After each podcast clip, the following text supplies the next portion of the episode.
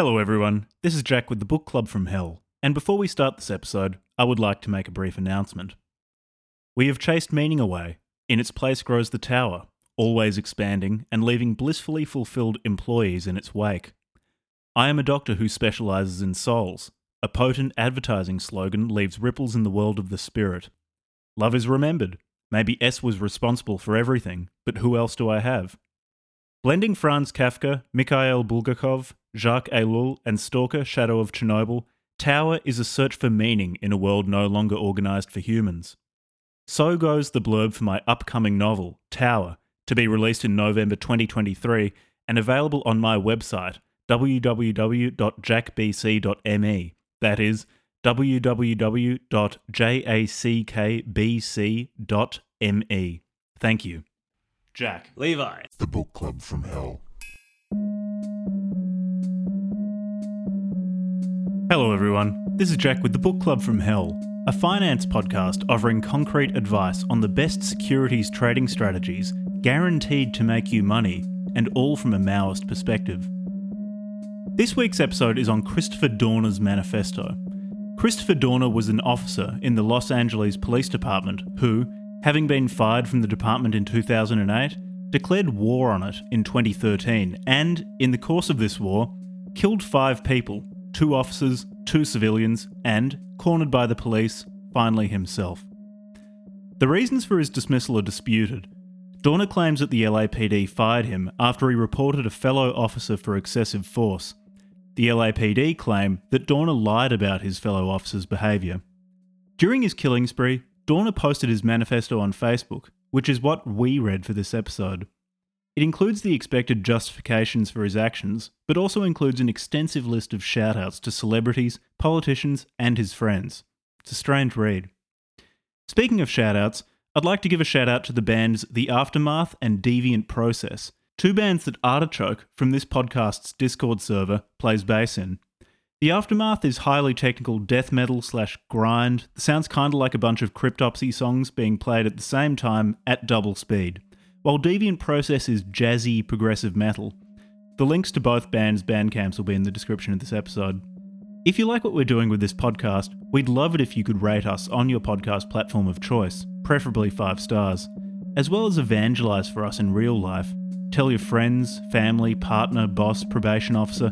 It doesn't matter so much to us, just so long as people hear our names.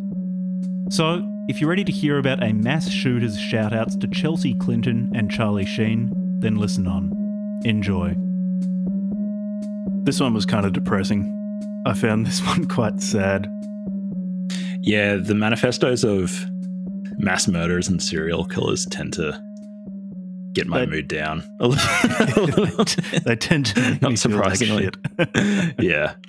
Okay, so within the the pantheon of mass shooters and their manifestos, Dorner is more sympathetic, at least in terms of in terms of how he comes across in his manifesto, than, for example, Elliot Rodger, who came across as just a, a little weasel.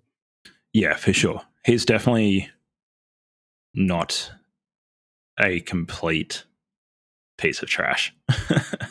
No, he He's a little Weasley, but not not.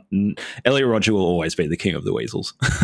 yeah, he's he's definitely the reigning champion of of the like bottom of the barrel of mass shooter manifesto authors. yeah, Chris Dorner, he we can go into how he comes across in the manifesto in more detail after we we contextualize this a bit by saying what he did. It was a a bold move, what he what he did, um, and what the the manifesto is justifying. But one thing that really comes across in the manifesto and reading a little bit about his life is that he was particularly sensitive to people in positions of authority over him not believing him when he said that something bad was happening. Yeah. Uh, and of course, no one likes it.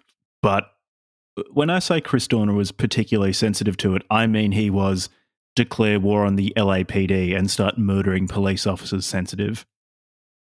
yeah, it's definitely Which is an like extreme. 99th percentile sensitivity. Beyond 99th that character trait. yeah. So So we're going to talk about Chris Dorner's backstory and I'll give a little hint about why we're talking about him today, what he did, and then also use some of the stuff he talks about as a jumping off point to talk about some interesting questions. So, not to bury the lead too much, I'm, practicing not burying the lead. uh, Chris Dorner um, was a was a an American police officer in the LAPD, Los Angeles Police Department, and in 2013 mm-hmm. he committed a series of uh, murders, which uh, at the very least was considered a mass murder or uh, killing spree, but some people also consider him a domestic terrorist, which I think is reasonable. Um, he I then wrote, v- especially considering what he says in the manifesto. I think he's definitely yeah, a terrorist. Is a domestic domestic terrorist. Um, however, not operating with a with anybody else. He was a, he was a lone terrorist, and he wrote a, a quote unquote manifesto, which was actually just a very hmm. long, mm. a something like post. a page long Facebook post, and uh, yeah, so where we've read his Facebook post and a little bit about his background. I'm sure in the intro I'll say what he did because we need to get people interested. So it's not really a spoiler to say that Chris Dorner, like his Facebook post, the 11,000 give or take word manifesto that he posted on Facebook is him justifying why he started hunting LAPD officers or their children because two of the people he killed were one of them was the daughter of the attorney who represented him when he was um after he'd accused a fellow officer of excessive force uh, we'll, we'll get into the specifics of that so that attorney's daughter and her fiance those were two of the people that Dorner killed. They were the first two people that he killed. So it wasn't just a war declared on LAPD officers, but also their families and people related to family members as well. Yeah.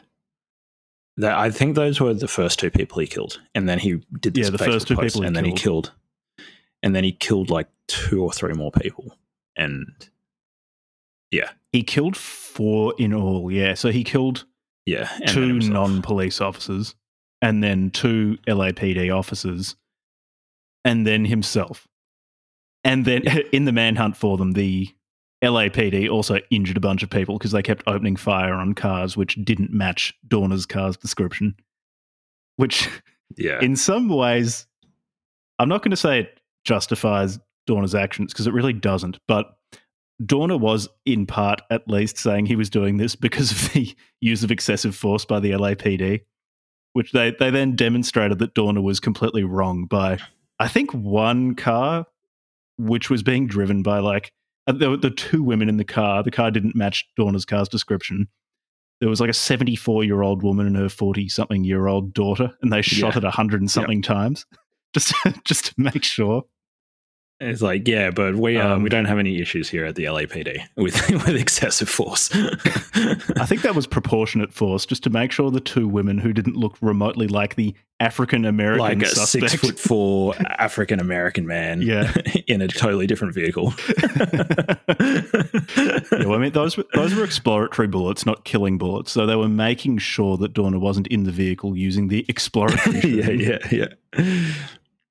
I believe anyway, that's a very um, common tactic amongst the LAPD. We'll just fire some exploratory rounds tactic. into this civilian car. Yeah. they might have accidentally loaded dangerous rounds rather than exploratory rounds into their pistols, and that might have been the problem. That's an easy mistake. They're make. like exploratory insofar as they were etched with uh, little pictograms of Dora the Explorer. We shoot at civilians sorry, I normally struggle with telling jokes when we're talking about mass murderers and serial killers, but I think we're off to a good start today. we're telling, we're, off to we're telling We'll keep this, distasteful, um, distasteful jokes. We will, we will relay this tragedy sensitively, but with a light-hearted touch that our audiences come to yeah. expect and love. Maybe the occasional foot joke. We need to we need to practice um, being lighthearted and not too haunted by what we read in preparation for the Columbine stuff, because I'm, I'm pretty sure we'll end up reading the Columbine manifesto. This is a less distressing mass shooting, working up to a to reading a more distressing mass shooting manifesto. I feel like we started off our mass shooting manifestos badly with Elliot Rodger, or maybe we started off well. Like we went straight into the deep end, blooded ourselves with that. It's all uphill from Elliot Rodgers, yeah. Yeah, it's it's all going to be easier after after doing my twisted world. Anyway, Chris Dorner, he grew up in Southern California. His life until his um war on the LAPD wasn't hugely unusual. Graduated from Southern Utah University 2001, majored in political science, minor in psychology, so fairly normal. And when he was a teenager, he decided that he wanted to be a police officer. So this wasn't something out of nowhere. He wanted to be a police officer for quite a while. And he he was a Navy Reserve officer actually for a while. And this is important in the manifesto because I'm assuming it was there that he learned how to shoot well. And he brags in the manifesto about Yeah. being a really good shot.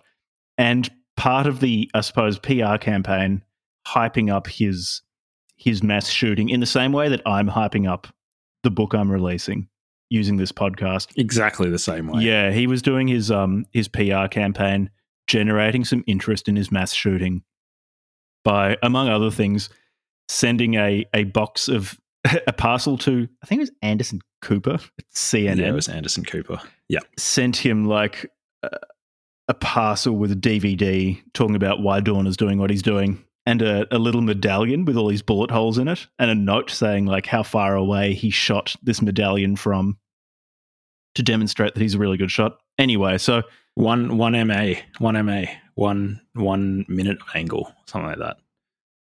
It's like how far away. yeah, really, it's actually pretty interesting. It's like how far away can you hit like a small target, and if it's like Hmm. one one minute of angle is like hundred meters away, and you can hit it within an, like within a square inch, you can hit the target, something like that. Something very impressive that I couldn't do Hmm. to save my life yeah, well, that's why you have automatic weapons with explosive rounds. with explosive. you can just Yeah. shoot shoot in that general direction, and something will die. Yeah, Dorner was he was in the Navy Reserves for it, commissioned in 2002 and he was honorably discharged in 2013. He was he was deployed to Bahrain for under a year. I don't think he saw combat, but yeah, he he No. was training and he had military training, which explains why he I think he killed a bunch of police officers in shootouts. So he was he made good on his his threats of being a good shot at you know with with at least two dead bodies of people who were who were killed in combat not just like two non-officers sitting in a car which were his first two victims. Yeah, and actually this is interesting. In attesting to his honesty somewhat while he was um in Oklahoma doing undergraduate pilot training Dorner and a classmate found a bag containing about $8,000 it's um about thirteen thousand dollars in 2022 because of inflation, which Hmm. Which Levi loves. um, it belonged to a nearby church, and they did hand it over to the police. And Dorner said that his mother taught him integrity and honesty, which is why he did do that. So I guess that's that's some evidence in favor of Dorner being honest. it's very narrow, a very narrow idea of what it means to have integrity. I guess, I guess, like Yeah, technically, I yeah. can see what he's talking about, but And the reason why I bring up honesty is because Dorner Dorner went on his shooting spree in large part because he felt like his his reputation for honesty had been besmirched by the LAPD. We'll go we'll go into that in more detail when we talk about his manifesto because that seems to be the main thing that really set him off. There are other things in association with that, like he said that the LAPD is very, very racist. And he also dislikes uses it for that excessive reason force. and uses excessive force. But Corrupt. the main thing that he he focuses thing's on is the fact that they he says that they accused him of lying, and that's the Yeah. that's the thing that really really upset him. He's like, I'm a murderer. I might be a murderer, but at least I'm an, I'm an honest one." honest murderer. it's like, yeah, I think you need to maybe like reconsider your values there for a second, mate. Maybe swap those around. Maybe you Yeah, could be a liar, but you're not a murderer. but not murder people. Yeah, I would Yeah, prefer that. maybe. I'd, I think that's yeah. No. Would you rather be friends with a liar or a civilian murderer and, and domestic terrorist? Hmm. I think particularly the domestic terrorism stuff because I mean we can go over the definition of once once listeners have a better idea of what he did when we when we're properly talking about his manifesto we can bring up whether he was a terrorist or not but I think he really was like quite Yeah. cleanly fits within the the the, the category of terrorist anyway he joined the Yeah. LAPD while just he was sorry. My only reservist. thing with oh yeah yeah yeah my my, I guess. Uh, well, hmm, should I save this comment for now? Uh, as, hmm, when it comes to people who You may well like act, but I guess like yeah, I guess so. Um, when when in his case, like he was clearly one mentally ill. Like he must have been isolated for a number of years by sounds of it, socially isolated and stuff like fairly mentally ill, and he didn't like. I guess yeah. No, I, th- I think like hmm. no, he was a terrorist. I just yeah. I guess yeah because it, it was. uh like he says specifically in, in his notes that like he's trying to terrorize people like the yeah, LAP. He was well basically Yeah. he he released a list of 40 police officers and was like, said, I will kill these people unless And the. LAPD does what I want. Like that's just terror Yeah. tactics. It's, Yeah, you're yeah, using the threat of violence to make an organization do what you want. yeah, yeah, What set this episode off is that Dorner was paired with a fellow trainee, Teresa Evans, to complete probationary training. And according to Evans, Dorner, on their first day of probationary training, said that he was going to sue the LAPD because of how the department had responded to his complaints that he'd made against fellow classmates. That this was on the first day that they'd been together, which does Yeah. say to me that again, it's we just don't know enough about about the situation to really say one way or the other. Part of uh, that that report could be Evans protecting herself, given that she was the one that Dorner filed the complaint against, claiming that she suppose handcuffed a suspect that's an who had schizophrenia claim. and severe dementia and kicked him in the face and the chest. So she could be saying that to make Dorner look like someone who just throws around false allegations um, all Yeah. the time. Or it could be that he he was responding to a police department that from very, very early on he saw was corrupt and and had a culture of protecting those who employed excessive force. Hmm. It's it's hard to say. The fact that Dorner did go out and start shooting people does doesn't speak well in his favor. But ultimately, we don't we can't really know enough about this to decisively say. this is one of those situations where not many people look particularly good. you know, like- no, not many people Everybody- away from this looking very good. like the LAPD, LAPD looks look like very good. shit. Chris Dorner is a a mass murdering domestic terrorist. No one looks very good. Yeah, the only people who get out of this situation not looking so good are the Jack and innocent Levi. victims. Jack and Levi. uh, like there were two innocent.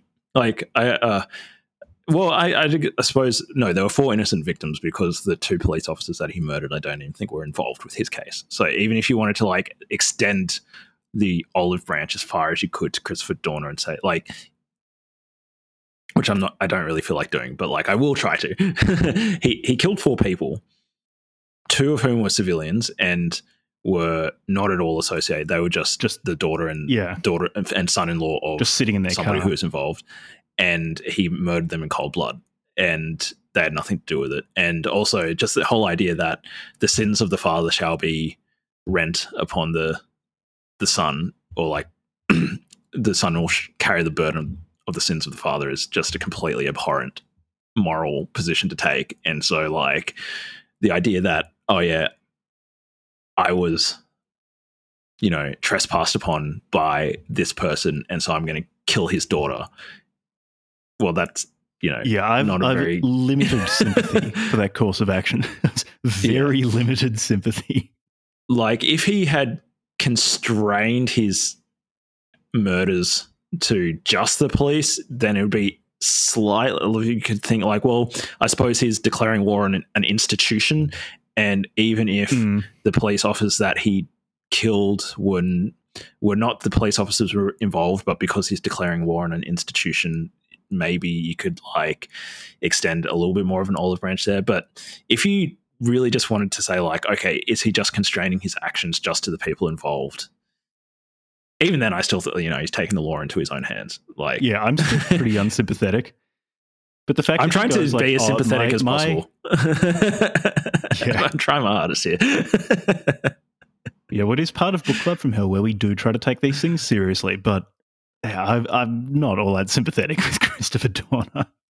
Like, I feel bad for the guy because in in this manifesto, he comes across, particularly in the latter half, as he uh, just just very human. Is it? yeah, Yeah, and that that really was sad. yeah, really sad. Anyway, so Teresa Evans, his fellow trainee, on July 28, 2007, Dorner and Evans responded to a call from the Doubletree Hotel in San Pedro regarding a disturbance being caused by Christopher Gettler, who was a man with schizophrenia and really severe dementia. And Dorner, so what happened was Evans, I think police officers have to do um, like evaluations on their fellow officers. And Evans had submitted an evaluation of Dorner saying that he needed to improve his performance. And the day after she submitted that, Dorner submitted a complaint saying that she had handcuffed Gettler when they were responding to this disturbance at the Doubletree Hotel. And then, when he was handcuffed on the ground, kicked him twice in the chest and once in the face. And as with so many things in this story, how do you interpret that information? Was did she actually assault an unarmed, handcuffed suspect, and Dorner had kept his mouth shut, and then her her saying that he needed to improve his performance was what pushed him over the edge to report it. Did did she actually not kick him, and he he made a false report against her as retaliation for her not evaluating him well? We can't. It's really hard to know because also the LAPD investigation of the case, and they didn't. They investigated Dorner's complaint, um, and during the course of this investigation, it lasted seven months. Evans was on desk duty, and this is interesting. Actually, she wasn't allowed to earn money outside of her LAPD job. Not really sure why that was part of her probation. Presumably, you're allowed to earn money outside it. Like you're allowed to, I guess, I thought that was really fucking weird. Do some freelancing police work on the side or security work, maybe. That's sort of that's just an incidental detail. That's just something that struck me as as very odd. But not even security work. Just like earn money in At some all. other way. Anyway, Yeah. Anyways. yeah. So this this investigation eventually found that she hadn't assaulted the suspect in the way that Dorner claimed, and the evidence for it was Mm, really, mm. Inconclusive. In part because a lot of it relied on witness testimony from Gettler, who, as I said earlier, has severe dementia, and so And changed his recount of the event at least. yeah, he twice. kept changing it. And again, he has he had dementia. He has dementia and schizophrenia, right? Yeah. So, in in the course of the investigation, I think some employees of the hotel said that they didn't see Evans kick Gettler. Yeah. Gettler himself, at some stages, I think he he was treated for facial injuries on the the day that he was arrested, but he didn't mention anything about being assaulted by a police officer. His son testified in the course of the investigation that Gettler said that a female police officer had kicked him, but then Gettler later was said that it didn't happen. Oh, was it his dad? Okay, his dad. Yeah, his dad. Yeah. Um, and then later in court, Gettler gave testimony, but it was said that the testimony was incoherent because, again, Yeah. this guy had schizophrenia dementia. and dementia. Yeah. So, anyway, so the investigation concluded that Evans hadn't kicked Gettler and that Dorner had lied in his report. And eventually, Dorner was fired by the LAPD in 2008 for making false statements in his report and his testimony against Evans. He appealed this. The judge that he appealed to upheld the LAPD's decision. And it's interesting. So that was in 2008. And it was in 2013 that Dorner went on his killing spree. And I'm not actually sure what he was doing between getting fired by the LAPD and then declaring war on them. He kind of alludes to that in the manifesto. Mm. Kind of, it seems as though he was probably unemployed. Yeah. He wasn't able to. He doesn't say openly, but another job. it was like what you were saying earlier, how you you were speculating that he was isolated and lonely, which certainly could be the case, and that oftentimes with mass shooters, that's that's the, the thing that sets them off, or that that's a very very common background to their actions that they're isolated and lonely. But I'm not actually sure whether that was the case with Dorner. Yeah, so it was five years. So that happened in 2008. So it was roughly, and then he committed the the killings in 2013, right? So it was five years, Yeah. including the trial Yeah. period. Yep. For him to start stewing over over what had happened. Yeah. So the spree itself. So basically, he Yeah. he killed. So there was, uh, as Jack said earlier, there was the uh, his attorney, his his representing attorney, um, in the case. Uh, what was his name? I can't. I'll see if I can find his name really quick. Um, so he felt as though, sorry, Dorner felt as though his representing attorney not only didn't do his job properly, but actually actively, I suppose, spoiled or acted acted Was there to protect the. LAPD. Yeah, yeah, and so essentially was accusing him of corruption. Um, and Mhm. the first two people he he that Dorner killed uh, were Quan. Sorry, Quan. That's that's his attorney's name. Q U A N. I think Quan is how you Yeah, probably pronounce it. Um, so he killed But Quan's Dor- went and shot this guy's daughter. daughter and and, her fiancé. in their car. Um, Yeah. and and he he notified media, including Anderson Cooper, and he published his Facebook Yeah. post. How about we go through it in terms of the what he did on like day by day because it was on. Yeah, I suppose so- it, did, it was pretty it started- kind of clustered pretty close together. So that's Oh, very much because it was on. It was Yeah, that's- February yeah. first. Anderson Cooper at CNN received this parcel from Dorner, and in this parcel was a DVD um, where Dorner put forward his case against the LAPD. It also had a um, a coin, a challenge coin from the LAPD, with a bunch of bullet holes in it, with one MOA written on a note with it, saying that the coin was shot at 100 yards at a grouping of one inch, which, I mean, if you take it seriously that he didn't just like shoot it from a meter away, then I, that's accurate. I don't shoot yeah, that enough would to, make him like a. to I think know. that's very impressive. I think that's like a very, as far Yeah. as I can understand, like that's very high degree of proficiency with a rifle. Mm, mm. And then it was on February 3 that he went and killed um, Monica Quan, so Quan's daughter, and her fiance, Keith Lawrence. And they were shot dead went in Lawrence's parked car outside their apartment complex.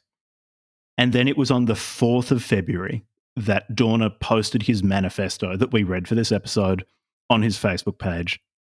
So he'd been he'd been prepping the the media, trying to hype up his his spate of murders by letting Anderson Cooper know what he was going to do. He went and killed people. Then he released the day following shooting those two people his Facebook manifesto. And basically, when this happened, the LAPD re- re- really responded. So they he'd published a list of 40 officers that he said he was going to kill. So those officers all got protection. the LAPD asked the media not to name them, and as far as I understand, the media did that, so they they didn't release the names of the officers who Yeah. were threatened. And then thousands and thousands of officers started taking part in a manhunt across California, Nevada, and Mexico. And so, so they were coordinating with the Mexican police as well. And also, there were officers patrolling the, the highways across Southern California. In the course of this, I think it was on the 7th of February, we'll, we'll get to it, they, they did shoot a bunch of civilians in cars that did not match the description of Dorner's vehicle. Yep. Yep. Oh, so then there were uh, another another two police officers killed. Um, Yeah, yeah, on the seventh, on the seventh of February. yeah, the 7th. So he saw two officers um, and Dorner opened fire on these officers, and one of them had, I think, a bullet grazed his head, but he survived. So those officers were okay. And then Dorner drove away. Then in Riverside, two more officers, about 20 minutes after Dorner had shot at two other officers, they were ambushed while they were in their patrol vehicle at a, at a red traffic light. One of the officers died, and the other one had to get surgery, went to hospital, but did survive. Dorner then tried to steal a boat in San Diego and told the boat's captain that he was going to go take the boat to Mexico. But this this mustn't have been successful for whatever reason. Uh, that Dorner Dorner didn't ex- escape to Mexico. Then someone else found the burning remains after that of Dorner's vehicle, a 2005 his Nissan colour. Titan. Yeah, dark grey. And from from there, um, officers spread out. So it was around Mm. Bear, Big Bear Lake. So officers started, they locked down that area and started searching. This was on February 7. On February 7 as well, so there were two incidents where police officers opened fire on vehicles with people who were not Chris Dorner inside them, which it was like we were saying earlier how there are a lot of people and institutions who come out of this looking really bad. And the LAPD, given that in part it was accused by Dorner of, of fostering a culture within which excessive force was not seen as a big problem and they protected officers who who did that opening fire on two vehicles full of civilians is not it's never a good look it's particularly bad when you're pursuing someone who's claiming that he's killing police officers in part because of their culture of excessive force And then when you open fire on people who just don't match the description at all, it's, not like At all. Oh So- well, it was it was a Nissan. It was a grey Nissan Titan, and it had like uh, Mhm. a large African American man in it, and a, so- black guy driving a, a black, a black. No, it's like some other totally different vehicle, two little white ladies in it, and this is like, Yeah, so one- why did one you, them- why did one you open them, so- fire on this vehicle? why? what, what were you fucking thinking? Yeah, so in in one case, there was a light blue Toyota Tacoma. Um, its two occupants were two Hispanic women. One one was seventy one, Sorry, and and one was forty seven. not little white ladies. And so the apparently, Apparently, you get a mistake. so the Yeah. the two the two women say that they were given no warning that the police just opened fire for, um from behind the car. Could you fucking imagine that? You're just sitting in your car and just oh, cops start just firing. And you. 102 bullets were found in were found to have have explored the vehicle. So What? what without they warning, thinking? they shot the vehicle 102 times from behind to make sure it was Chris Dorner in the car, which did not match the description of Chris Dorner's car. completely ridiculous. I'm I, I'm And glad to see 20 at the very least 25 like those after they um those women got some reparations from this in, incident. You know, like I think Yeah, they did. They got a few million dollars. And That's Yeah, it. So the, the two women right. survived. They should have been given did 10 get times shot more. though. I mean, it's pretty hard not to get shot when someone fucking shoots your vehicle 102 times. They should. I think. I don't know. Whatever they, whatever money they fucking got, they should have gotten more. I don't give a shit. Like that's completely ridiculous.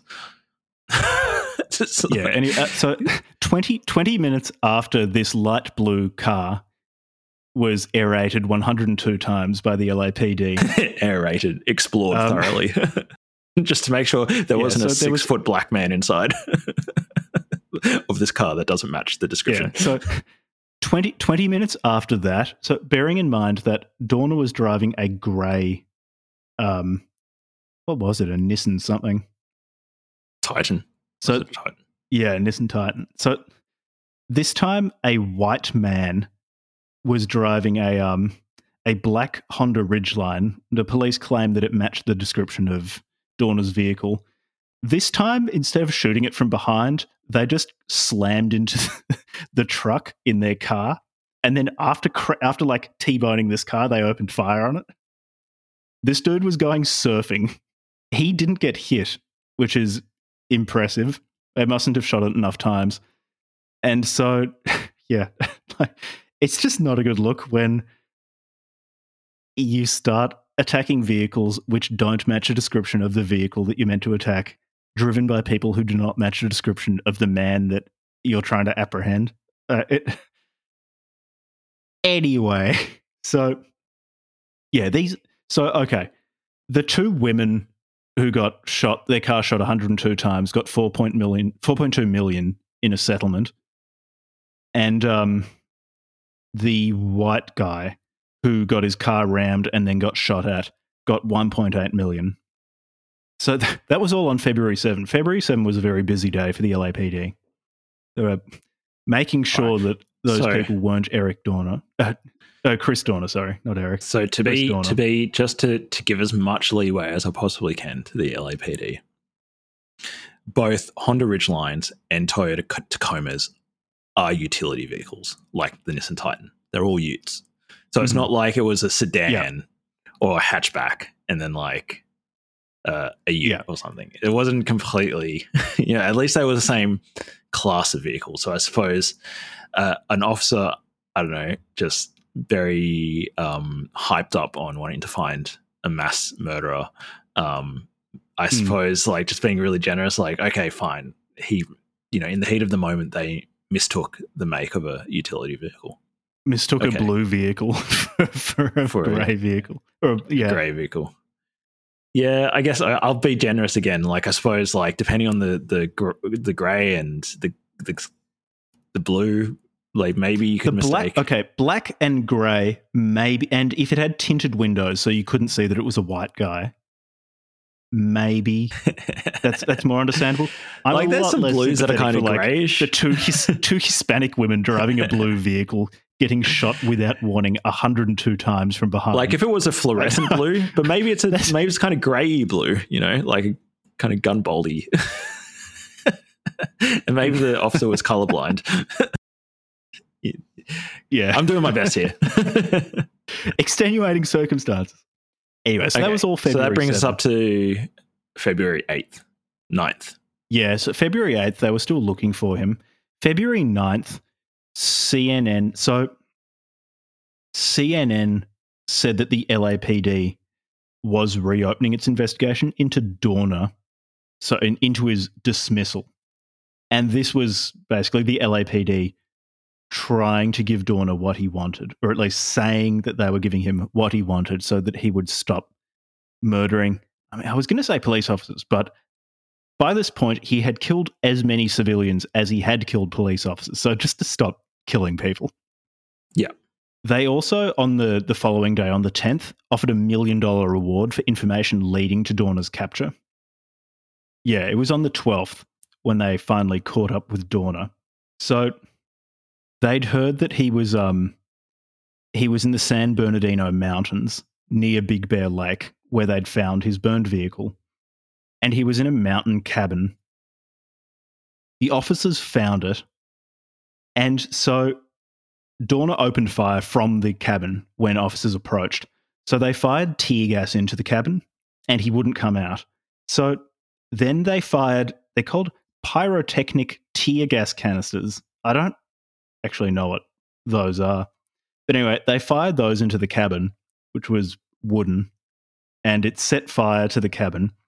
This does seem to be something that American law enforcement does quite regularly, where they fire they fire burning things into flammable buildings and then accidentally set fire to the buildings and kill the people inside. It's like, whoops. Whoops. didn't didn't think about accidentally that. doing this. Didn't think that throwing something on fire into a wood cabin would set the wood cabin on fire. Well, it's like Waco. It was, oh, whoops. But to be honest, I, I wouldn't be surprised if they did it on like there's it's not conclusive. Like I, I think I, I wouldn't be surprised if they did it on I mean- purpose. At least Yeah. in this case, so Waco is very different. But in the case of Dorner, he was like they were already shooting at him. Like they were, they were already trying Yeah. to kill him, and he was trying to kill them. Like okay, they they they set fire to his cabin, and he so he shot himself, or like they say they heard a gunshot. So he probably killed himself. Yeah. I don't find it that bad. Like you kill him in one way versus another. They were already trying to kill him, and he was trying to kill them. It's like okay, so they set his his cabin on fire. yeah, it's not a, not that big a deal. I don't think. I mean, like he was going to die the moment that he decided. the moment he made up his mind to go about doing what he did, he he signed his death sentence. Um, it was just a matter of how long. He Well, he also in his manifesto said that he was fine with dying. He didn't Yeah. mind. Uh, which is pretty pretty common. With I, I think you kind of have to make that decision if you're going to become a mass murderer. You have to be like, all right, well, this is me done. like Hmm. most, I, I don't think anybody has gets into that game with the delusion that they're coming out the other end. They're just doing as much damage as they can whilst they're still around.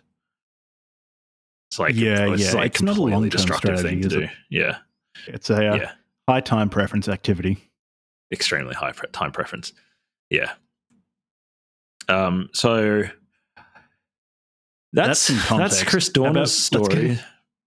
That's what he did. But his manifesto does shed light on his motivations, or at least what he publicly wanted to say his motivations were.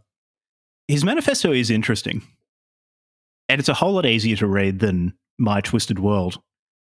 One, because it's a lot shorter, and two, because it, there's less. Okay, there- there's there's quite a bit of. It's quite self indulgent. It's, There's a lot of self pity. It's it's very self pitying, but it's not as bad as Elliot Rodger. No, and he's not as dislikable. No, He's- yeah, he's not. It's a different flavor of. I still can't say that I'm terribly sympathetic to Chris Dorner, but kind of, I I do feel bad for him. I I mean, like his chosen path of action was pretty bad. Um, definitely, hmm probably the worst. probably the worst path of path of action he could have taken. not a good solution.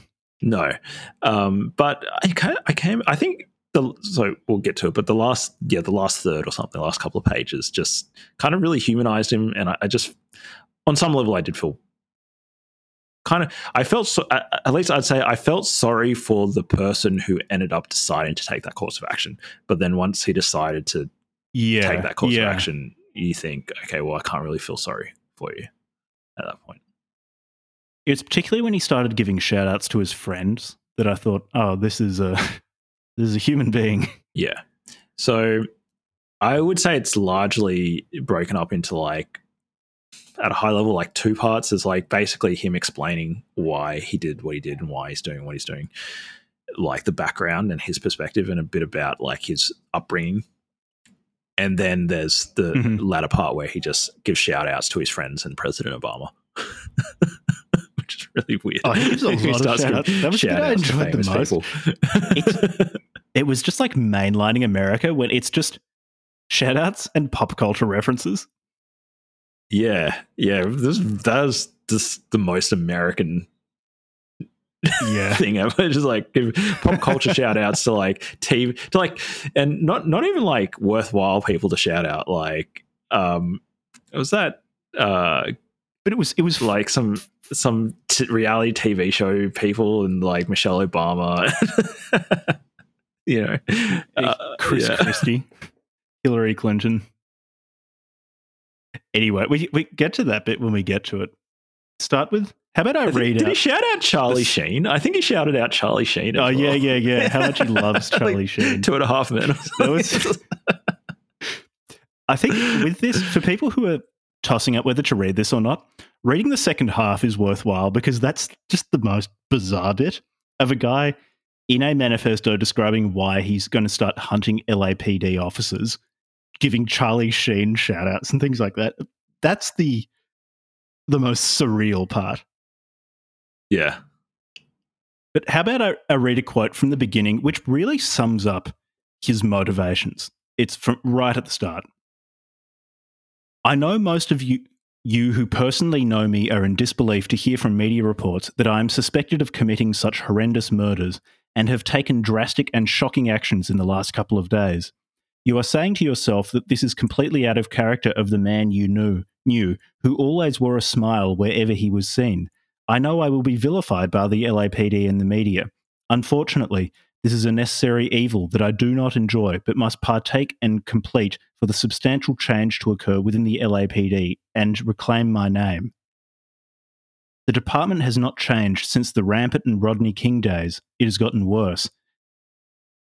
This basically sums up his motivations. So, a subordinate reason for his shootings are the is, is the culture of racism within the LAPD. But it seems to me that more important to Dorner is the fact that the LAPD has besmirched Dorner's name.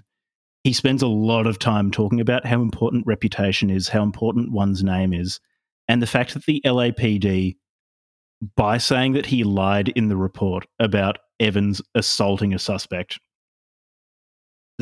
the damage to his name that that entailed, and the fact that he was fired, justifies what he's doing. That's how he says, I don't enjoy it, but I have to do this to clear my name.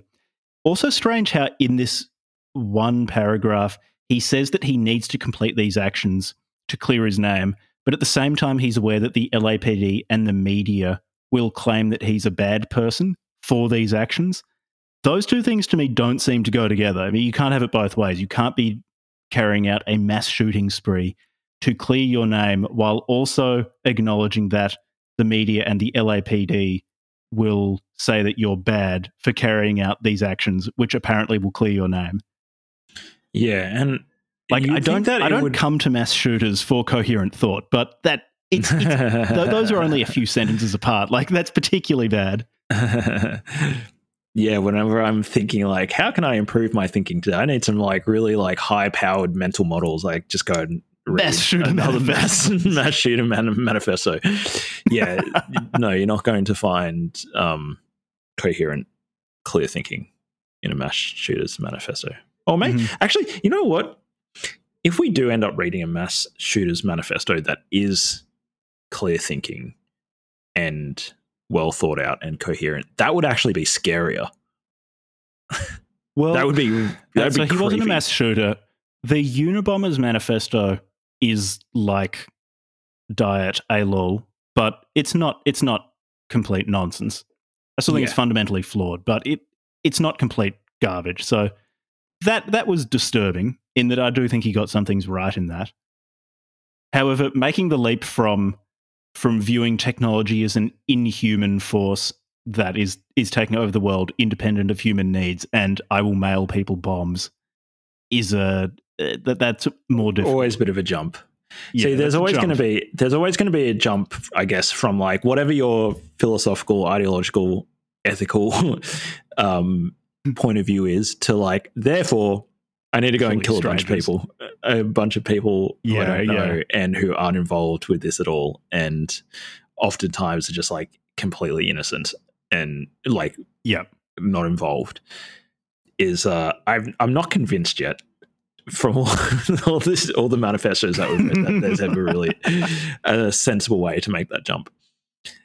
Anyways, with regards to Dorner, it never occurred to him that maybe in terms of like quote unquote clearing your name, that perhaps being mislabeled like a a liar in a amongst a, a, culture and an institution that apparently you don't respect anyways is a lot less a lot lesser evil than being known amongst hundreds of millions of people as a mass murderer Mm, He, he mm. didn't like perform Yeah. that calculus. So it's like, well, maybe that is the case, but that's a lot less bad than being seen as a They're not merely being somebody who- identified as a mass shooter, but by, but being incontrovertibly a mass shooter. and then claiming it. Yeah. So, but again, you don't go to these sorts of texts for coherent thought. It's just like that's why I think like you can't. How do I put it? I almost view these things as like psychological, rather than even even with Yeah, Ted definitely, Kaczynski. Like, there's definitely. definitely a component of a strong ideological component to Kaczynski's work and Mhm. even like to Elliot Rodgers' manifesto. But really, they're intensely psychological. They're like the the crux of like the person's psychological. What would you say? Breakdown. Well, I that's why they're interesting because it's, of course, it's not a perfect explanation because there'll be, there's always a large degree of self justification in these manifestos. That's Yeah, that's sure. almost the point of them. But even in that self justification, it's psychologically interesting in that uh, how does this person try to Yeah. justify their actions? I once heard a. I don't know who said this, but I have in my head this soundbite that goes something like, "Nobody wants to think of themselves as the bad guy." Mhm, Like, It's mhm. just very seldom the case that somebody knows they're the bad guy and wants to be the bad guy. That does happen occasionally. In fact, there's actually a particular manifesto that I want to read with for this show. Uh, I've got to track it down, but th- occasionally there are people who are Oh, just which bad one? dudes. Um, here's a British mass murderer who wrote uh, an autobiography Oh, before he was sentenced um, and he was a bad guy and he knew he was a bad guy and he was intentionally out to be a bad guy. But with those sorts of few exceptions most of the time when you read the writing and the thoughts of somebody who's done some crazy stuff whether it's somebody like Osama bin Laden or Elliot Rodgers they have some sort of worldview or justification that explains why in fact they are not the bad guy but it's in fact these other people that are the bad guys and they are Mhm. justified in Mhm. their actions and actually they're the good guys and maybe even they're the victims and they're acting out of self-defense against like some oppressive force that always happens to take the form of innocent bystanders that they need to kill you know Mm. like, it's completely ridiculous and that's that's very much the case with Dorner's manifesto. Yeah. how he's acting in self defense against against the LAPD for primarily besmirching his name and claiming that he lied about the his fellow officer Evans using excessive force. Interestingly, too, her use of excessive force and the fact that the he his claim he claims that the LAPD tolerates excessive force is far subordinate in terms of his motivations for going out and shooting a bunch of people to the fact that they they lied about him and damaged his reputation. Yeah, it's almost as if it's it's more like the people who write these manifestos, like uh, Dorner or Rodger, they they have their idiosyncratic experience where they feel victimized, but then they have to lodge it in some explanation of the way the world works or the way that like some larger institution works.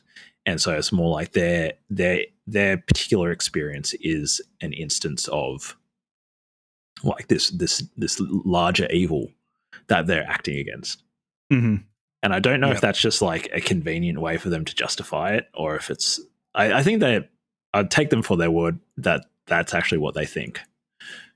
Hmm um Yeah, rather than just being like because a it's concocted excuse it's also Dawn. Another thing that Dorner said motivated declaring war on the LAPD was the fact that racism was very much tolerated within the LAPD. So there's one point where he talks about an example of or a, a- a time when he was in, I think, some in a group of police officers, and one of them kept using the N word. And he told that, that officer to stop, and they basically said to him, I'll say it whenever I want. You can't stop me. And Dorner said he went over and started like strangling that officer and had to be pulled off him. yeah Um, and like, eh, like with that as well, I, I- I'll take Dorner at his word. I'm sure there is a bunch of racism within the LAPD. sure It's just also it's it's within. He was saying this to be to expiate himself or to to say, okay, Yeah. look, this is why I'm acting in self defense. He did also start like strangling an officer. I'm not Yeah. saying that the officer's behavior is excused, but Dorner has, I think, even in in trying to justify his actions, he's shown himself to be a very reactive person. Like he reacts with violence when he when something really really gets to him. Yeah, and so this is actually a recurring pattern in his life, according to his own recount of his life. There's the instance that Jack just spoke about, Yeah, but then he actually talks about earlier in his life when he also confronted racism in high school, I think. And in response to I that racism, school. Yeah, he punched that person in the face, and Yeah. his principal like reprimanded both of them. He reprimanded the person who was racist, Mhm. and he repri- reprimanded Dorner.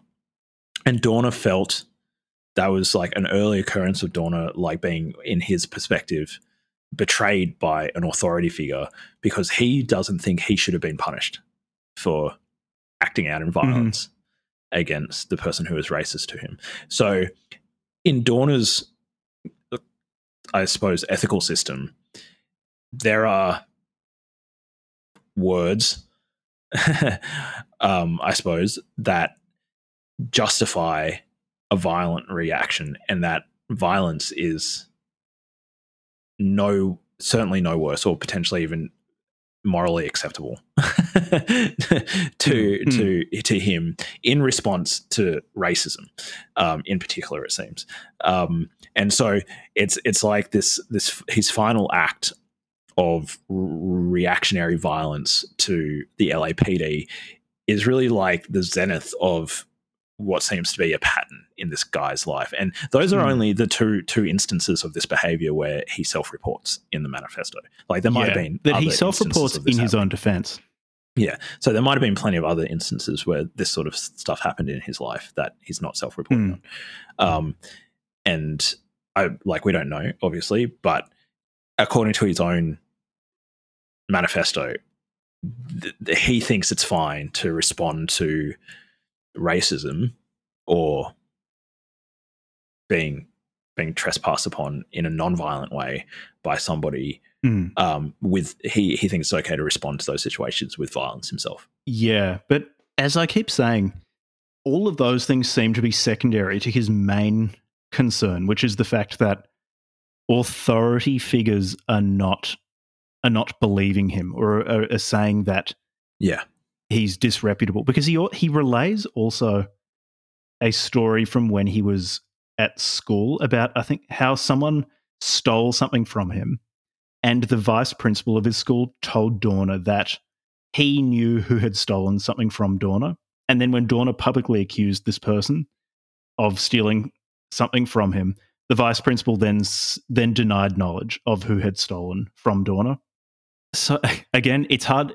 We we can't say what actually happened in this particular event in Dorner's childhood, so while he was at school, but it is illustrative that of all of the the different things in his life that he could bring up to justify his actions, it's again something that happened a long time before he went on this shooting spree, wherein a an authority figure didn't or didn't believe Dorner, basically in some way uh, cast doubt upon upon Like integrity of character or something like that. yeah upon his Yeah. integrity. Yeah, yeah, yeah.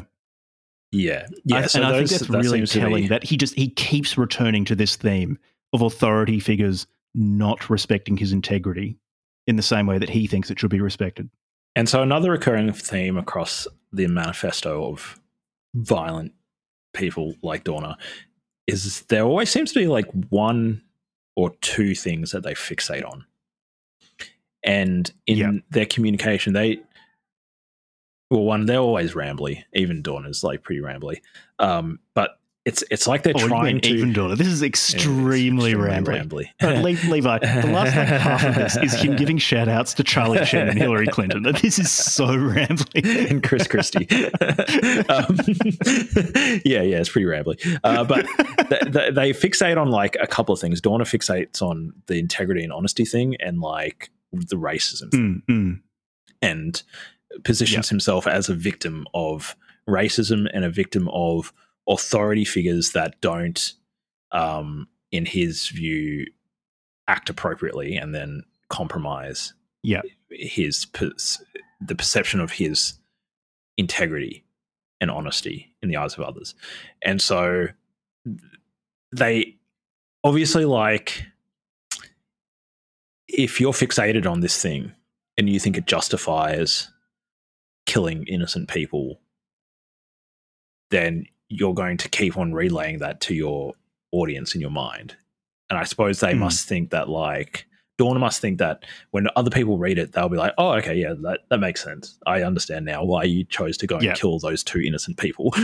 like as if them explaining this moral precept and fixating on it and like coming back to it again and again will exonerate them in the eyes of the people reading their manifesto. Yeah, yeah.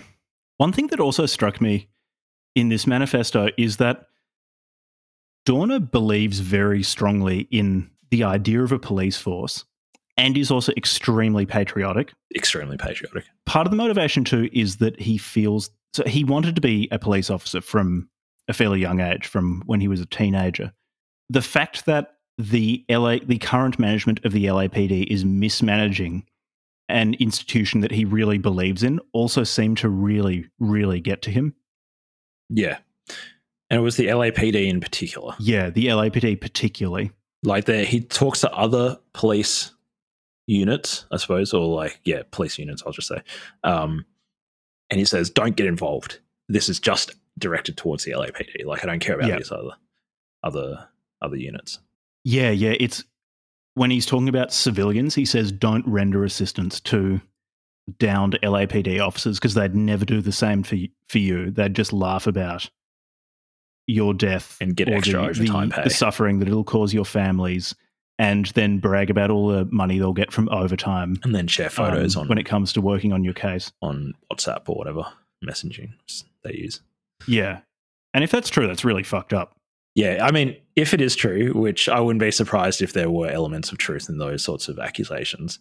Yeah. Um, maybe whether or not it's systemic or common thing is a separate issue, but I wouldn't be surprised in an institution as large and with a storied history like the LAPD, that those sorts of things like were happening in the 2000s. Um, Mm. yeah, that's not good. But again, does it justify killing? Does that justify going and killing the Killing daughter of, of- someone who represented you in an internal police investigation? Yeah. No. No. Because it's yeah, like so that. really. Just so with all of his all of his his justifications for his behavior, they would be. I still wouldn't accept them. They would be slightly easier to accept if he just targeted LAPD officers or something like that. So if he targeted the institution Which he didn't. that he said he was targeting. But the fact that the first two people he killed were one, it was the daughter of an attorney who represented him in an internal investigation, and her fiance. yeah, that. I mean, that just completely obliterates like his his entire claim to like his moral. Yeah, like I'm pretty unsympathetic to begin with, but just the fact that those were the first people he killed as well make me have minimal sympathy for No Dorner. sympathy. It's like okay, if he had just killed LAPD police officers, still not a good thing. Um, which I might touch on in a tick. but uh, but Yeah. he's it's like, dude, you, killed an innocent person who had nothing to do with this, and he also just- yeah, he just- he also threatened. shot a young couple in their car. So their their life done. I don't know if they're in their twenties or early thirties. Like you've just destroyed a family. So she was 28, the fiance was 27. Yeah. So, I mean, just just an abhorrent thing to do. And he and he it wasn't like he was just directing it at LAPD police officers. And I guess this is why I understand, like, why I'm more sympathetic to calling it domestic terrorism because, like, he he in his threats he said LAPD police officers and their families. He kept on coming back to, "I'm going to kill you and your families." Yeah, yeah. He kept saying he'll kill their families. And so this is the thing where it's like you're not attack like you are attacking an institution, obviously the LAPD, but he's not just attacking the LAPD as an institution. He's attacking those people as as uh as as just as individuals and their families have nothing to do with it.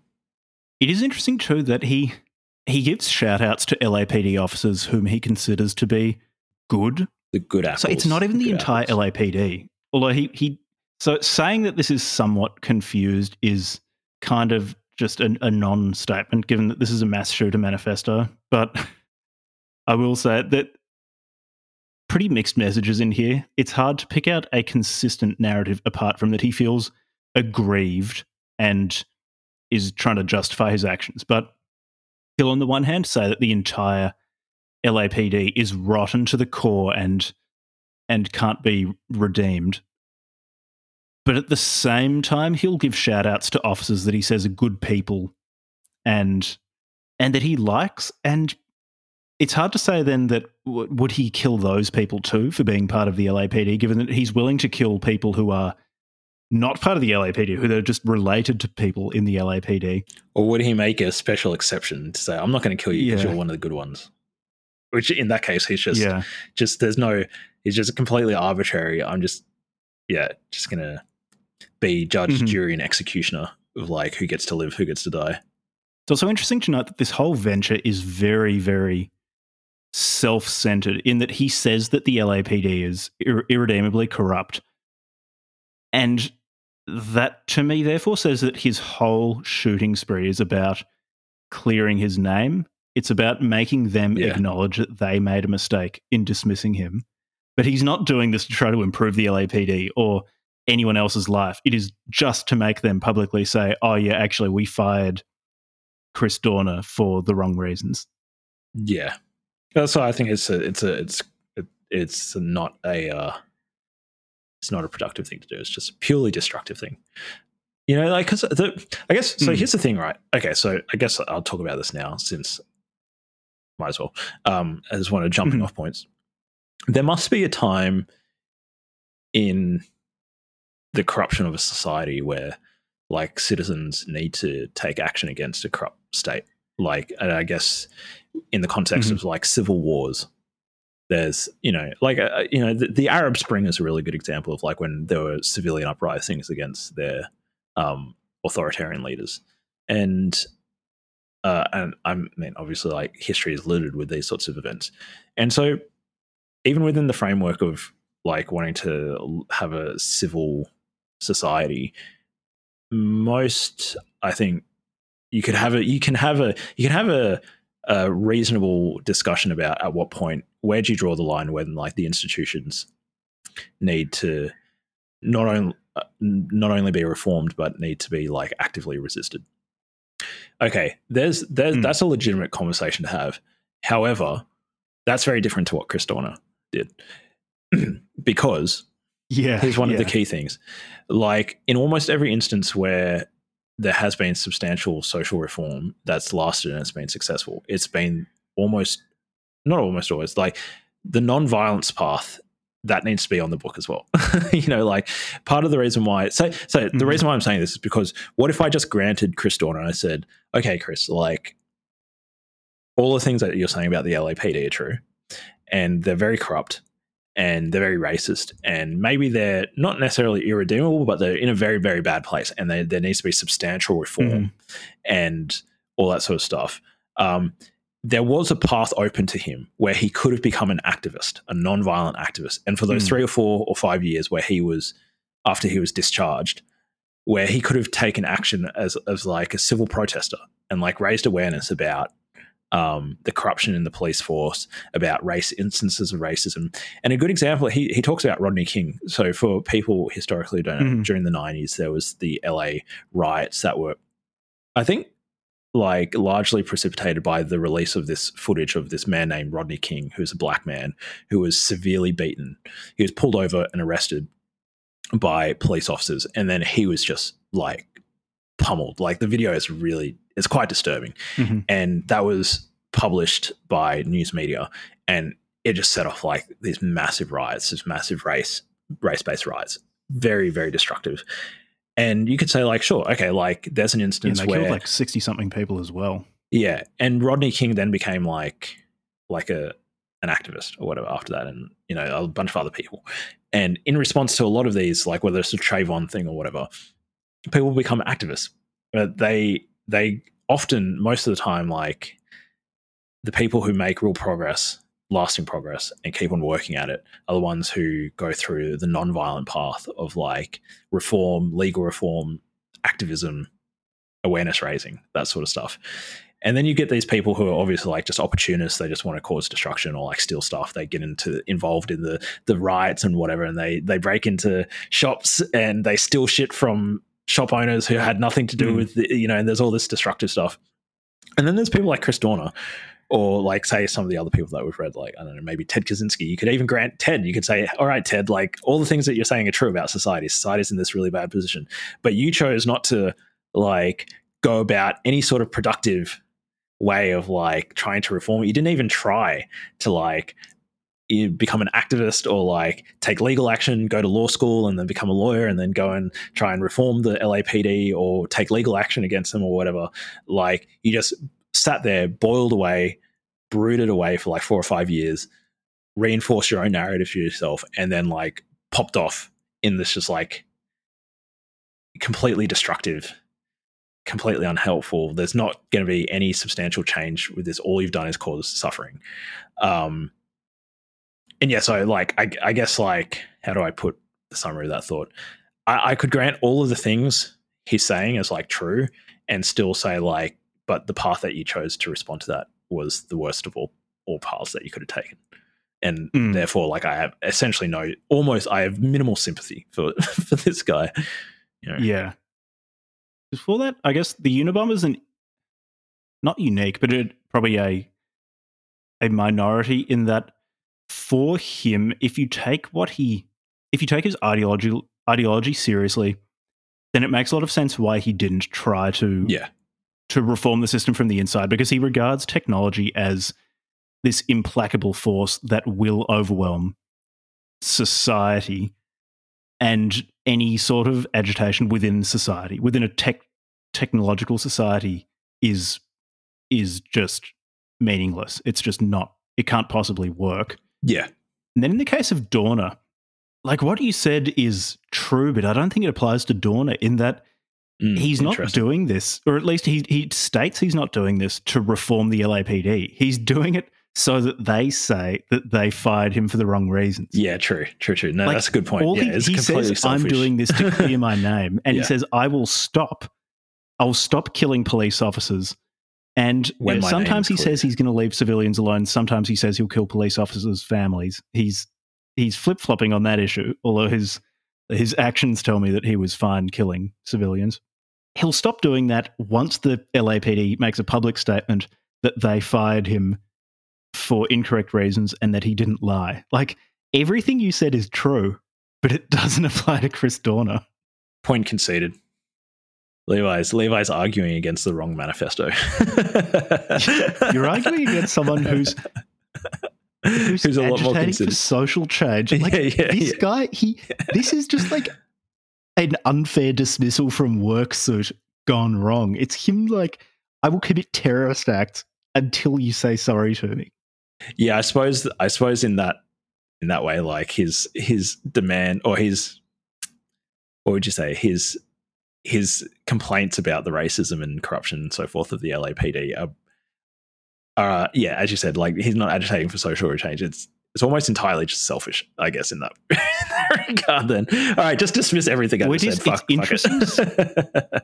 it's interesting separating out what he's actually asking for and what he talks about because he talks a lot about yeah. racism and excessive yeah, force yeah. and things like that, which are real problems in the LAPD and in police forces worldwide. Just when, when you give any group of people sort of the, a, a social sanction to be violent, you're going to have these problems. But then like he talks about all those things almost as a way to get people to agree and go, yep, those are real problems. But it's just it's separate from what he's actually asking for. Like what what would at least in his telling, if you take him seriously, what would make him stop is something just unrelated to racism in the LAPD. Yeah, and it's just about him. I guess it's not actually about yeah, yeah institutional reform. It's just about it's almost like maybe this is a misrepresentation, but would you say it's like, uh, okay, well, so say Chris Dorner got his way, and like they're like, oh, actually, you know, we fucked up your case. Sorry, man. Like you're actually fine. Please stop killing people. hmm And he'd just be like, okay, cool. like I'm going to stop now, and I don't really care if you reform the LAPD or not. Like, go back to being racist and go back to being corrupt. It's fine as long as as long as I'm okay. As long as as long as my name is cleared. you know. Yeah. And it, it's interesting observing the interplay between his accusations of racism and excessive force in the LAPD and then what he what he says he wants to get out of out of his his killing spree which he he keeps euphemistically referring to as drastic actions. And say yeah mate it's pretty drastic to declare war on the LAPD that's, that's, that's those are more than drastic actions. That's another thing about these manifestos. Why don't they ever, do they ever just say like hmm, maybe I just can't remember Elliot Rodger or Ted Kaczynski's where they're just like they say it very um they don't they don't use any euphemisms. They say I'm going to kill as many people as I can. Elliot Rodger, I'm pretty sure, straight up said that he was just going to like kill and torture people. What about this actually? When he's listing when he's listing his high value targets, because this is what I was saying before: the interplay between r- is his complaints of racism in the LAPD, and then what he he wants out of his drastic actions is interesting because he seems concerned enough about racism in the LAPD to target people who are being racist although in like in action he didn't actually do that. He just killed two police officers. He knew nothing about their beliefs and then two civilians. But he at least states that he would be targeting people who are racist in the LAPD racist and sexist.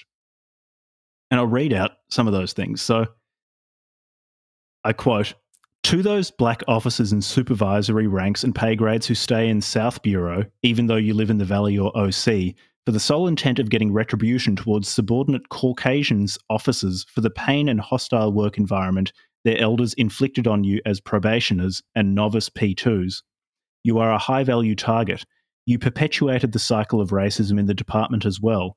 You breed a new generation of bigoted Caucasian officer when you belittle them and treat them unfairly. Those Hispanic officers who victimize their own ethnicity because they are new immigrants to this country and are, are unaware of their civil rights. You call them wetbacks to their face and demean them in front of fellow officers of different ethnicities so that you will receive some sort of acceptance from your colleagues. I'm not impressed. Most likely, your parents or grandparents were immigrants at one time, but you have forgotten that. You are a high value target. Those lesbian officers in supervising positions who go to work day in, day out with the sole intent of attempting to prove their misandrist authority, not feminism, to degrade male officers, you are a high value target. Those Asian officers who stand by and observe everything I previously mentioned other officers participate in on a daily basis, but you say nothing, stand for nothing, and protect nothing. Why? Because of your usual saying, I don't like conflict. You are a high value target as well. So he, he goes through a few of these things, and the racism upsets him enough that he says he will be explicitly targeting or specifically targeting officers because they are racist or the the lesbians who are who are being misandrist. But this is it's still disconnected from what he actually says he wants to get out of his drastic actions. It's it's still separate. It's also interesting too that again it's separate from what he ultimately says he wants, but he he does say that he he wants the LAPD to be better and to to be more in line with the the institution of a police force that Dorner believes in, and also to live up to America because he's very patriotic.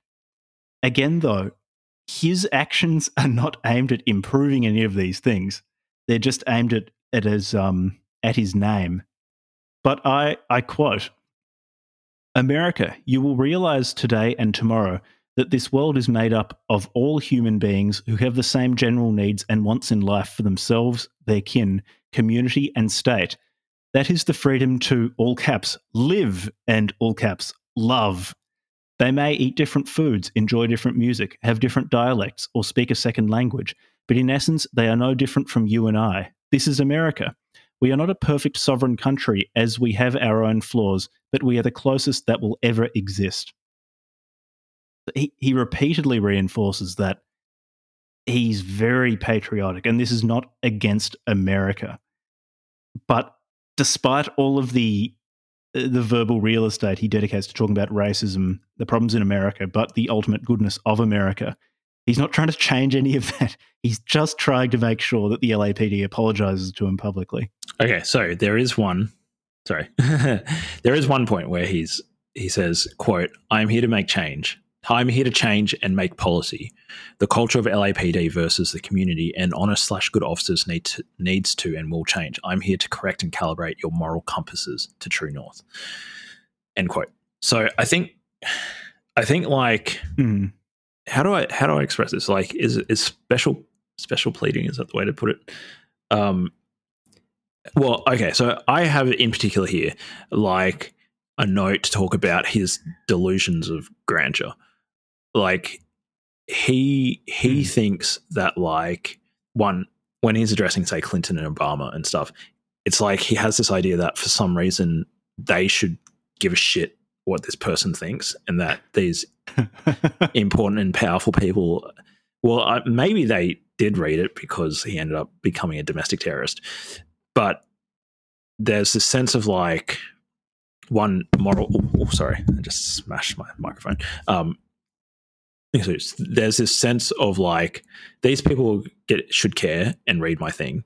Um i'm morally superior to the lapd and my actions are corrective to a corrupt culture and my name having been sullied is like a symptom of this this corrupt this corrupt institution Okay, how about yeah sorry I, yeah so he does still say that what will stop him from his killing spree is the LAPD publicly apologizing to him. But Mm. maybe if I'm being really generous, in addition to that, this is raising awareness for the problems within the LAPD, which might help people within the LAPD recalibrate morally to true north. I'm paraphrasing Dorner. maybe maybe Some- something to that effect. maybe i'd put it like is that what he was doing? uh, uh he's a martyr he's a martyr martyr martyr Martyr. I actually have martyr. Yeah, Leo, I can't speak very well today.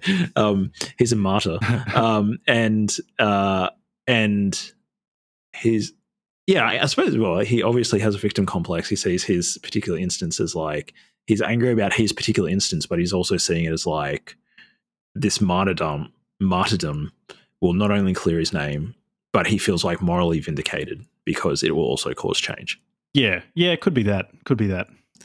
I mean, I guess I, it does seem as though like all these people that un, they seem to understand that like their actions on some level are futile to ch- make cause the change that they want. Like, hmm.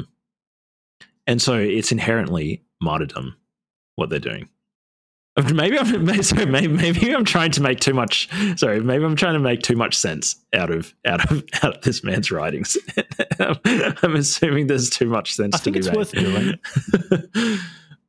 It might also be that he just he spent so long stewing on this resentment that that he stopped really distinguishing between the cultural problems at the LAPD as he saw them and his own unfair dismissal.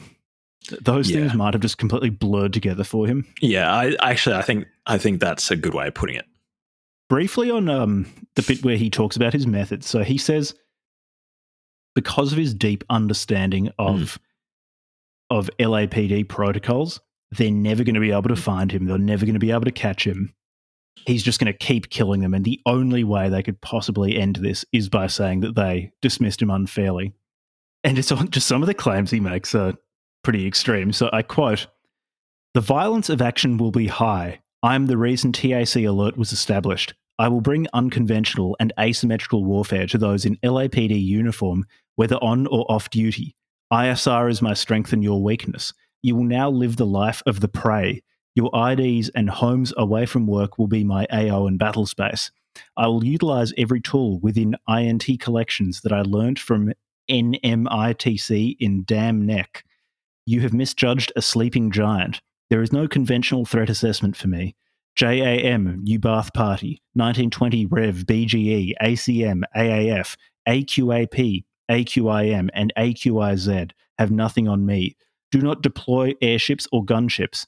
SA 7 manpads will be waiting. As you know, I also own Barrett 50 calibers, so your APC are defunct and futile.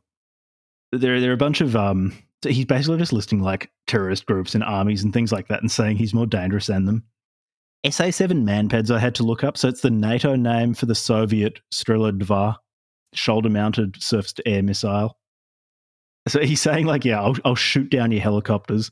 I've got a 50 caliber rifle, so I'll, I'll destroy your armored personnel carriers. You cannot touch me. I know everything. I'm omnipresent. He's claiming he's going to go full GTA God mode on on on yeah, the LAPD. yeah, just using cheats. Yeah.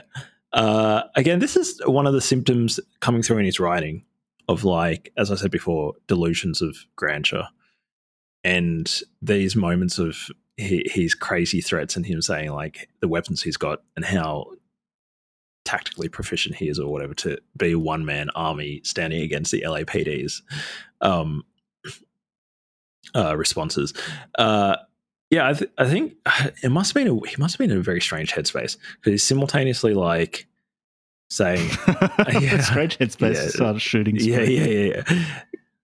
Because it, to me, it just seems like uh, even if you were, let's say, like, let's say you're like really highly trained in the military, wouldn't that actually give you some sense of how futile it is to wage a one man attack on? So maybe he's just this is all just bluster, just to try to like buy him buy himself some time or whatever.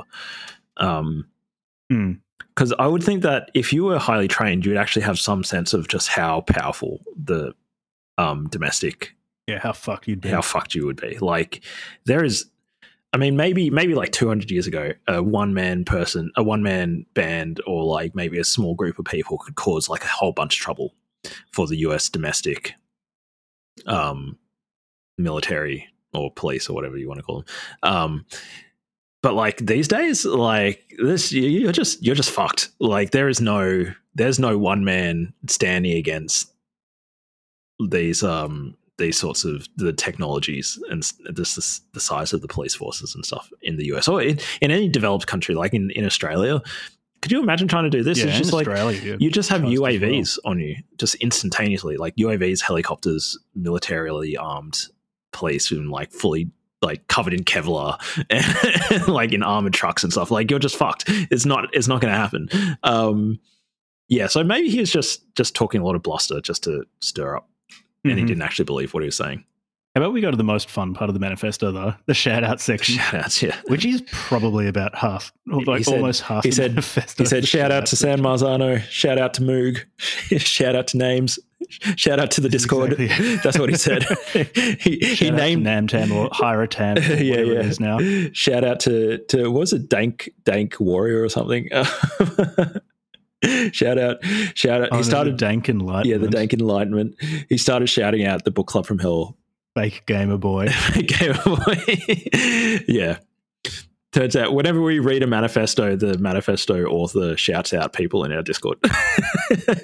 Yeah, exactly. He gives a shout out to Pavli. Yeah, he starts out interestingly though the shout out section with talking about gun control. This is a pretty good it's quote. definitely one of the more ironic shout outs. If you had a well regulated assault weapon ban, this would not happen. The time is now to reinstitute a ban that will save lives. Why does any sportsman need a 30 round magazine for hunting? Why does anyone need a suppressor? Why does anyone need an AR 15 rifle? This is the same small arms weapon system utilized in eradicating Al Qaeda, Taliban, and every enemy combatant since the Vietnam War. Don't give me that crap that it's not a select fire or full auto rifle like the DoD uses. That's bullshit, because troops who carry the M4 slash M16 weapon system for combat ops outside the wire rarely utilize the select fire function when in contact with enemy combatants.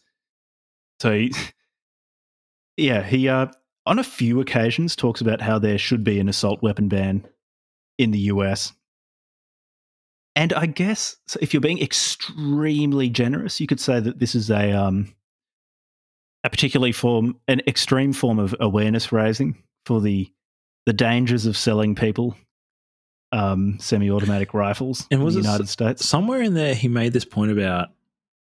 Yeah, sorry. Can I keep on reading that because I highlighted that entire section for myself as well. Yeah, yeah, go, go. like there's a he said um uh these do not even need to be purchased as easily uh uh yeah sorry i think so. Um these do not need to be so with regards to like m16s and ar15s and that sort of stuff these do not need to be purchased as easily as walking to your local walmart or striking the enter key on your keyboard to quote add to cart. All the firearms utilized in my activities are registered to me and were legally purchased at gun stores and private party transfers all concealable weapons, pistols, were also legally registered in my name at police stations or FFLs. Unfortunately, are you aware that I obtained Class 3 weapons suppressors with oh, Class 3 weapons in brackets suppressors without a background check through NICS or DROS completely legally several times? I was able to use a trust account that I created on Quicken, uh, Willmaker, and a $10 notary charge at a mailbox, etc to obtain them legally. Granted, I am not a felon, nor have a DV misdemeanor conviction or active TRO against me on the NCIC file. However, I can buy any firearms I want. But should I be able to purchase these Class 3 weapons without a background check and just $10 notary signature on a signature on a Quicken maker program? The answer is no. I'm not even a resident of the state I purchased them in.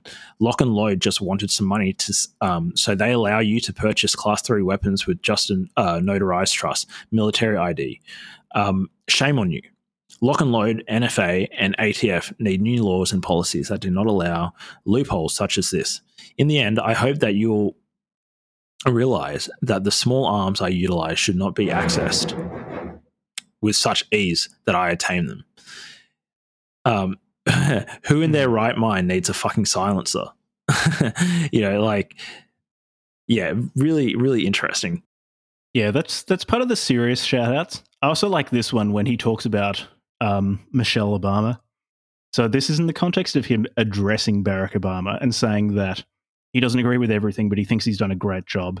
And people who say that Obama is is not American and not patriotic enough. So I quote, You call his wife a Wookiee off the record. and I should interject, he says off the record, but this is in his manifesto. So this is the record. This, Anyway. is, this is your last record. Off the record. I love your new bangs, Mrs. Obama. A woman whose professional and educational accomplishments are second to none when compared to recent first wives. She's trying to flirt with Obama. There's, there's actually a lot of this um, shout out section where whenever he brings up a woman, he brings up just how hot she is. Fuck, man. Um, so weird. Yeah, this section is very strange. He also wants his brain preserved for medical research because he played, uh, I don't know how American football's played, but he played some position where apparently you get a bunch of head injuries and he wants his brain preserved for medical research so they can do research into traumatic brain injury. Linebacker. They're the ones that smash their heads into one another. In, in I think he's playing offensive Oh, okay. linebacker. Yeah. The longevity position. Yeah, longevity. Position. Which, just so people know, like who aren't American, like the offensive linebackers, like they're big dudes. they're really big dudes. Um, so Chris Dorner must have been a fucking built son of a bitch. like even if he, you know, A unit. yeah, he must have been a unit. Even if he was just playing college or something to to be an offensive linebacker, it's crazy. Big big unit. Yeah. Um, oh, actually, then there's the the really sad section, or the most affecting Wait, part of this, wait, where he starts giving shout outs to his friends. just before we go into the shout outs to the friends Oh, because yeah. I think that's Yeah, a yeah. good place to do. But I just I the thing that I want to take the most issue with with this fucking manifesto is the following shout out. Mm, and mm. this is where I really have to fucking just disagree with him just so strongly. He says, I quote, Dave Brubeck's Take Five is the greatest piece of music ever, period. End quote. it's like bullshit. Good song. Good song. Catchy catchy, catchy song. Best piece of music of all time, really. Like, this is your manifesto before you go on a killing spree. And you want to say that Take Five is the greatest piece of music of all time. Give me a fucking break, mate. This is how I know he was mentally unwell. no, but the the shout outs to his friends were really, really Just Yeah. really sad. Yeah. Yeah, what a, a, a quote. So, all the names of people in this have been redacted. So, redacted greatest friend, naval officer, aviator, great father, husband, doctor, and even better human being. I always strive to live my life parallel to your similar values and personal disciplines. Redacted is lucky to have found a man like yourself, and you are fortunate to have married an irrefutable, imperfect woman. Always, I, I don't think he knew what those words meant. Always focus on your immediate family, as they are the ones who have loved you unconditionally and always been there to support you in difficult times. I always loved my wife as WW redacted D. What would redacted do? Presumably his wife. Yeah. Redacted. T- take care of this guy. I'm sorry I missed your wedding and you had to find another best man. I'm sorry my predicament with the department stopped me from watching you and Redacted get married and arguing with you about issues that were insignificant when I was really angry at the LAPD for what they did to me. I'm deeply sorry and I love you guys. So there, there are a lot of really sad things like this where he apologizes to people for not being able to attend their weddings Mm. or see their kids grow up or to see I think the the the hangover 3 with them Yeah. This is this is the part where I, it just really hit me. It's like, oh yeah, this was a this was a human being. Just a dude. Is is uh, so I looked at he um was born in 79, which means he was about 34 when this happened. So presumably if So not if the too issue much older than us. Yeah, if the issue started five years earlier in 2008, say 2007, or something like that, then that's only five years. So it's kind of like his late 20s to early 30s. He's witnessing, like reading between Hmm. the lines with his shout outs and stuff to his friends. He's having substantial relationship break breakdowns. And I think, yeah, again, reading between the lines, becoming increasingly isolated as a sort of a young man Mhm. still like i still think you can call yourself a you're you're a man by the time you're 30 but like you're at the upper edge of being like you're still pretty early in your life right? And um and and and it's it's tough if you if you're like out of high school or out of uni and you start losing contact with friends. But then it, it can be hard to like keep relationships alive.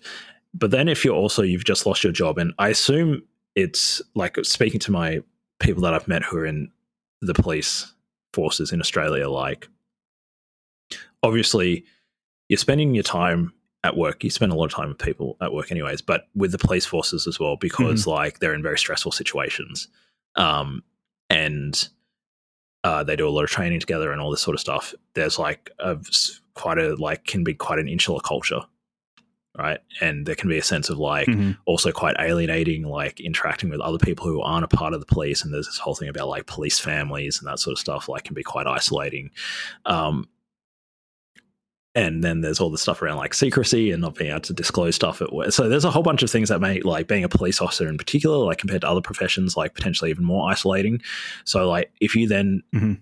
are released from that job and you you're you have a relationship breakdown with that institution, I can only assume that he was also isolated from any friendships that he made in in the police force and in his training. So he must have just been again reading between the lines. I might be wrong, but it seems though he's just like incredibly isolated, essentially. Yeah, because he also he had been married, but his wife filed for divorce. I'm not sure when that happened, but he was probably very lonely. Yeah, Yeah, and it's weird, isn't it? Like because huh, I don't know, like yeah, when he, when he starts like talking to his friends, like the stuff where he shouts out Charlie Sheen, like it's a bit weird, it's a bit surreal and stuff. But yeah, the that part where he's talking He to his could also friends be A quite- very lonely person. Yeah. Mm. yeah, Like giving shout outs to all of these pop culture figures might also be a very lonely person talking about the meaningful human relationships in his life. Yeah. That is to say, yeah, yeah. That's a good way of putting it. one uh, unidirectional relationships with people who just don't know that he exists. Yeah, yeah, I think that's reasonable. I there's this word that I like. It's called. It's the word is hyperreality. Um, somebody used to describe the Mm. the way in which we live these days, especially people in countries like Australia or America, I assume, versus like people in maybe like Baudrillard who came up with that? maybe. I mean, oh man, like I really I started reading the Society of the Spectacle. Is that Baudrillard? I think so. Um, I'm liking it so far. Uh, it's Guy Debord, Oh, but that's really good. Yeah. Um, no, no, it's a different book. Um, and uh, but just the idea of hyperreality as being like when you say, um, say like you like a celebrity, and you mm-hmm. see their Instagram posts these days, Instagram, or watch them on TV or whatever. You're not, you don't see them as a person. Like you see a very curated thing that they want you to see or that their brand wants you to see you see their their work essentially you're seeing like hyper mm. reality it's not it's it's it's not it's not real it's hyper real it's it's more than real it's this it's like curated it's all the focus part even like say listening to this podcast our listeners you know like they don't see us just being normal people they only see us like in the context of us having this sort of conversation. They don't see us having brushing hmm. our teeth and they don't being grumpy at night before we go to bed and stuff I guarantee I'm this interesting all the time. yeah, so it creates this kind of, and to to a degree, like if you're just consuming somebody's content, is you know, it's like obviously that's why you're consuming our content. You don't want to see me brushing my teeth, I assume. um, uh, but but if if your only relationships are these, so to speak, hyper real relationships, or if the majority of your relationships are these hyper real relationships where you're interacting not with people but with like caricatures that that would just Mm, create a mm. very distorted sense of like what it means to be like genuinely connected to another person Yeah. and you wouldn't actually be able to you know because part of having like an actual interactive friendship with like say somebody like jack is that like you're error correct you know um you know like even in this conversation there's been where we've disagreed we've tried to like sort out like where we have like a slight difference in where we see things or like we'll have a disagreement or Hmm. like you'll express concern about like my use of excessive amounts of LSD or something like that. Whereas, like, if you only have relationships with, like, um, uh, what would you call it? Like asymmetrical relationships with hyper real caricatures of people. There's no actual error correction there. Yeah, it's it's all consumption. It's all unidirectional, and there's no actual error correction built into that, unless obviously you go and read people that you disagree with. Um, but by sounds of it, this guy was just like increasingly isolated. He's having these hyper real unidirectional relationships with just caricatures and and characters from movies and that sort of stuff. Um, yeah, I don't know. It's a weird. You end up in like a weird headspace. If I, if I try to like sim- empathize and like put myself in in that headspace, it's it's weird. Yeah. It's also it's it's hard picking out a common any sort of unifying theme in all the shout outs he gives. Because he also he gives a shout out, for example, Hmm. to a doctor who performed surgery on his knee. He gives a negative shout out to the president of the NRA, Yeah, he really calls him a violent, inhumane piece of shit. There's a few negative sh- shout outs. He negs negs quite a few people. I, I, this this is a good quote. I thank the unnamed women I dated over my lifetime for the great and sometimes not so great sex. It's pretty funny that basically all the shouts he gives to women involve them looking good or him having sex with them. Yeah, yeah, he definitely had a strange relationship with women. I'm glad it. Oh, what about this one? Hillary Clinton, you'll make one hell of a president in 2016. Much like your husband, Bill, you will be one of the great, greatest. Look at Castro in San Antonio as a running mate or possible Secretary of State. He's, in brackets, good people. And I have faith and confidence in him. Look after Bill. He was always my favourite president. Chelsea grew up to be one hell of an attractive woman. No disrespect to her husband. it's, it's, it's, a whirlwind of emotions, that quote. At the same time, yeah, him him telling Hillary Clinton that uh, she'll be a great president, that her daughter's really hot, and then just giving unsolicited advice about like, oh yeah, you know, you know me, the guy who's a mass murderer who's waging war on LAPD. Well, I've got some. I've got some picks for the Secretary of State. Better listen to me. And there was there was several moments where he gave it. That wasn't the only instance. Hey, he gave advice to some other people. He gives a lot of advice to politicians on who who they should run with and how they should do their campaigns. And it's like, mate, you you might want to bear in mind that people will only know you because you are shooting members of the LAPD. See, his problem was becoming a mass murderer before becoming a politician. He should have actually become a politician and then Yeah, become yeah, a mass yeah. murderer. Because I think, like, Hillary Clinton has more blood on her hands. and probably has more blood on her hands for American deaths than than this guy does. But she's not known as a mass murderer. She's known as, you know, successful Secretary of State or whatever the fuck. She did it through legal. She did it through though. legal and institutional avenues rather than being just completely cooked and just going going crazy and locking yourself in a cabin in the woods. Yeah, it seems as though if you really want to be effective at killing as many people as you can, you want to get a nice suit and speak really well and get a job at DC in DC or at like Halliburton or something. If you really want to get a lot of blood in your Mm, hands, mm. don't write a manifesto. Keep that shit to yourself. Go and become a politician. You write a campaign manifesto. yeah, yeah, true. Or like create an ideology like Marxism or start a revolution. Hmm. These, these, in fact, you know, in, under that framing, like Dorner and Kaczynski and all these guys, these guys are actually like, I think, in proportion to the amount of bloodshed that they actually caused, they get way too much airtime.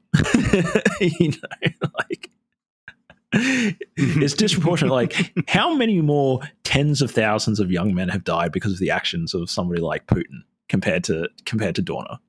Just orders of magnitude more. yeah, well, but particularly Putin at the moment, though, is given a lot of airtime. yeah, which is probably a good thing. Either, either, like if I mean, if it's part of the culture war, which has the incredible ability of making everybody who participates in it stupid, you either have people who think that Putin is basically Putin. Hitler too, Hitler being secular Satan, and therefore we should stop at nothing to Putin. to depose him. Or you've got people who've just decided that because a lot of Democrats oppose Putin, that Putin is actually really, really mega based and a defender of Christianity and your Mega-based. best friend. He's super mega Defender based. of that nice Russian Orthodoxy, Russian Orthodox Catholicism, which is particularly nice because they've got those It's not, not Catholicism. Yeah, and it's also very spicy um in, incense. So they get around their incense. It's great. Candles and mm. shit. Good architecture. Anyway, yeah. Yeah. Oh, what about um this quote? It's kind of sad I won't be around to view and enjoy The Hangover 3. What an awesome trilogy. Todd Phillips, don't make any more hangovers after the third. Takes away the originality of its foundation. World War Z looks good, and The Walking Dead Season 3, second half, looked intriguing. Damn, gonna miss Shark Week. It's also, sounds obvious to say, but it's important to bear in mind the fact that a a man who knew that he was going to go and start shooting police officers was writing this. And Yeah. in the process of writing down what, for most people who hear about him, and particularly for someone who's so acutely aware of his name and how people view him, he, he was aware that people, many people would only know him through this document. Nonetheless, he still put in just things about how he's going to miss Shark Week and telling Todd Phillips not to make more hangover movies and things like that. That he this to him must have been salient in some way. This must have been really important to him, important enough that he was going to communicate this to people. Um, per- perhaps as, and in all likelihood, as the only piece of information these people have about him. It's, it's bearing that in mind when you're reading the shout out section makes it even more surreal. Yeah. This the question of uh salience. When you were reading somebody's manifestos, what things did they think were important enough to include in their manifesto? For Dorner, it was don't make more than three hangovers, please. What about Very strange. What about he, He he gives a shout out to Piers Morgan for championing championing stricter gun control laws, and then reminds him that he has an English accent. I quote, Mr. Morgan, the problem that many American gun owners have with you and your continuous discussion of gun control is that you are not an American citizen and have an accent that is distinct and clarifies that you are a foreigner. I want you to know that I agree with you 100% on enacting stricter firearm laws, but you must understand that your critics will always have in the back of their mind that you are native to a country that we won our sovereignty from while using firearms as a last resort in defense, and you come from a country that has no legal private ownership of firearms. This is disheartening to American gun owners, and rightly so. Mm-hmm. In other words, let me pass that for everybody we don't like y'all kind around here, Piers.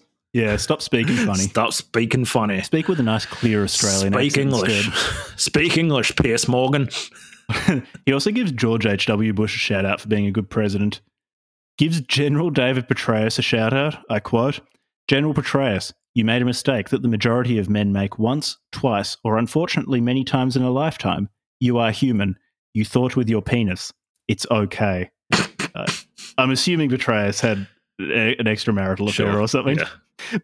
I'm I'm also sure that once he heard that Eric Dorner, why did I keep calling him Eric? Christopher Dorner said that it was okay. He was relieved, and a, a weight fell from his shoulders, and he thought, "Oh, you know what?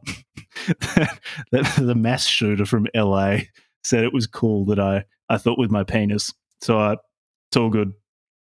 His wife probably just accepted him back with open arms. She was like, "Hey, I read the Chris Dorner manifesto, and he gave you a shout out, so I reckon we should try things again." Gives Ellen DeGeneres a shout out. he says, "Ellen DeGeneres, continue your excellent contribution to entertaining America and bringing the human factor to entertainment." You changed the perception of your gay community and how we as Americans view the LGBT community. I congratulate you on your success and opening my eyes as a young adult and my generation to the fact that you are no different from. So I keep stumbling over this because there are so many spelling errors. You are no different, spelled K N O W, from us other than who you choose to love. Oh, and you Prop 8 supporters, why the fuck do you care about who your neighbor marries? Hypocritical pieces of shit. what about this one? This one. Jennifer Beals, Serena Williams, Gray Drake, Lisa Nicole Carson, Diana Taurasi, and Boucher Wright, Brenda Villa, Kate Winslet, Ashley Graham, Erika Christensen, Gabrielle Union, Isabella Soprano, Zane Vergie, Tamron Hall, Gina Carano, Americana, America Ferrera, Gianna Michaels, Neen, Natal- Natalie Portman, Queen Latifah, Michelle Rodriguez, Angela Johnson, Kelly Clarkson, Norah Jones, Laura Prepon, Margaret Cho, and Rutina Wesley, you are the most beautiful women on this planet, period. Never settled, professionally or personally. it's like, what the fuck was he thinking that these women would read his manifesto, see their names in it, and go, you know what, I'm not settling anymore. I feel affirmed, Chris girl. Dorner has mm, given me the mm, confidence I needed. this is what I needed to hear. Yo, I'm going to live my life for Like all now. the celebrity women are going around like, "Yo, girl, did you get a shout out from Christopher Dorner? Oh no, I didn't get a shout out from this mass murdering." anonymous guy in California living in the woods. Uh, this made my career. This made my career. Yeah. In fact, if anything, like they probably they probably were like, God damn it, I got a fucking shout out from Christopher Dorner. like, the, like that week, like all the celebrities who found out they got a shout out, they were like, God, God damn it. Larry David, I agree. 72 to 82 degrees is way too hot in a residence. 68 degrees is perfect. I, don't, I don't get it. Fucking thanks, mate. the, the, next one, the cyclist. Cyclist. I have no problem sharing the road with you, but at least go the fucking speed limit posted or get off the road. Exclamation mark, exclamation mark, exclamation mark, exclamation mark. That is a feasible request. Live strong, you fraudulent asshole. Negative shout out to Live Strong. Ambivalent shout out to cyclists. Could go either way. Say like I'm happy to share the road for the next four days that I'm alive.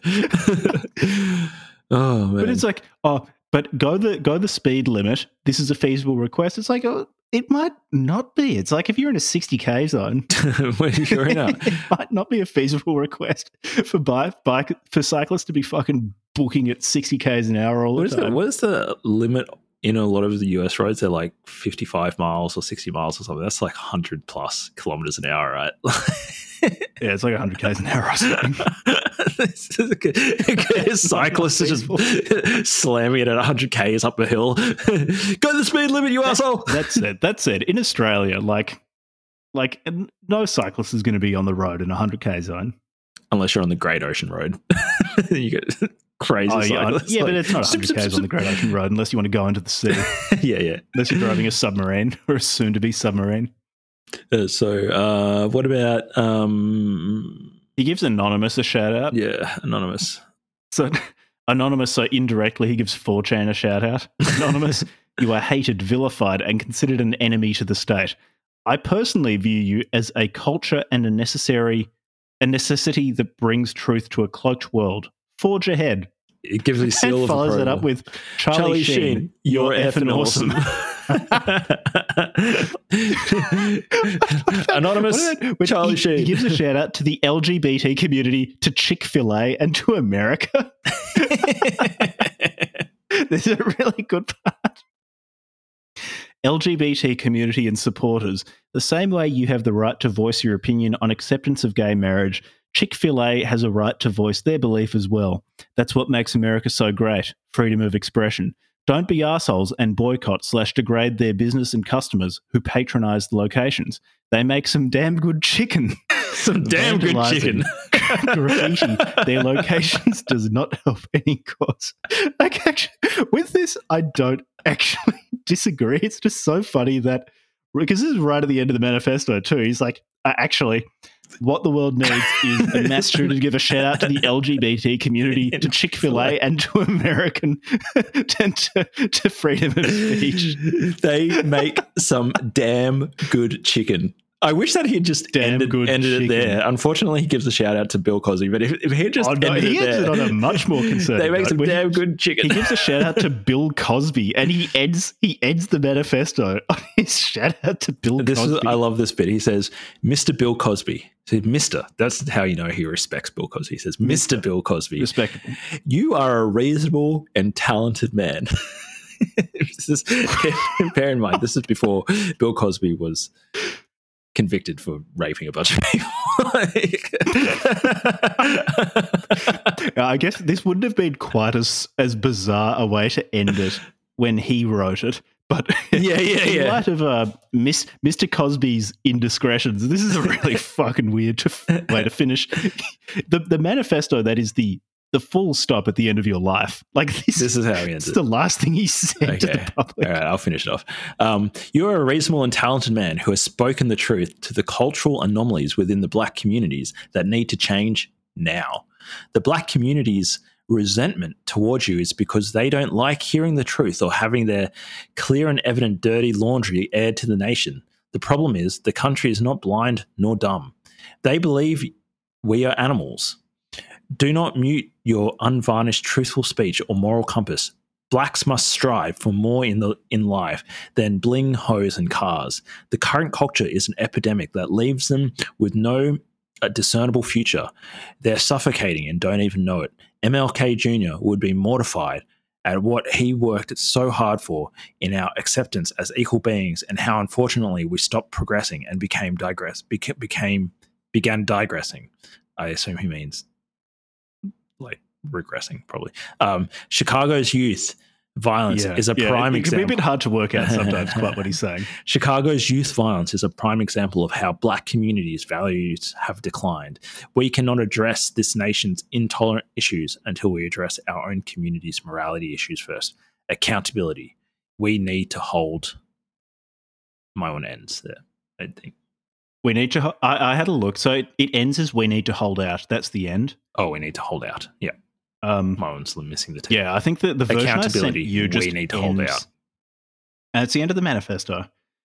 Again, eh, I don't think Bill Cosby's um, bedroom practices were were public knowledge at this stage. So No, it it's much more bizarre in 2023 than it, it was when this this was first Yeah. published in 2013. It's just weird to me the lack of that last that last paragraph, the lack, of self insight or self awareness. Yeah, it's just like, hey, we're this black community is really bad, some bad moral stuff going on here. We've really lost our way. Now Hmm. I'm just gonna go and kill some people.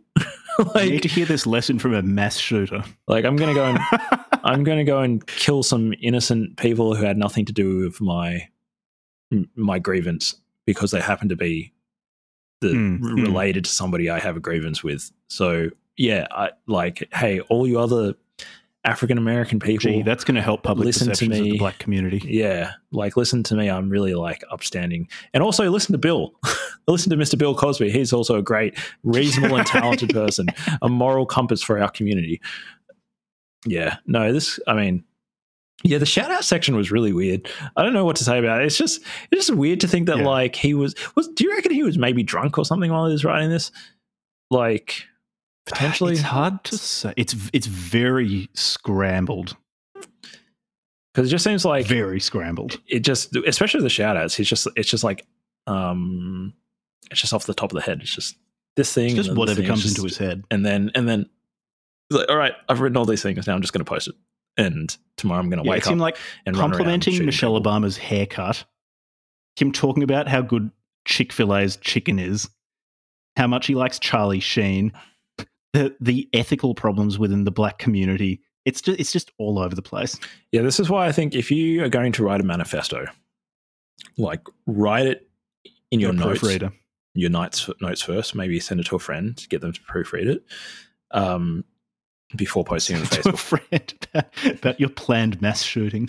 In fact, I strongly advise any mass shooters to like send your manifesto to a police officer first before get them to read proofread it and double check. Yeah, yeah, that's double definitely check. the best thing you could That's do. a good, and then also maybe a psychologist as well before you send before you take any action. Like you know, just see what Mm. they think about your manifesto before you do anything. yeah, yeah. Get their literary advice. get their literary advice. Get them to just do a one over. You know, check for any you know grammar or spelling mistakes, that sort of thing. Do you think that was a that was a good read? I mean, good see, quote. Sorry, it's a very very ambiguous sense of what I mean. I would good. say for people it was an interesting read. I, I I don't know how much I'd recommend it in terms of new, new ideas. The last, the shout out section of this, so roughly the last half, or maybe a bit less than the last half, is fascinating in a really bizarre way. In that this is a man's.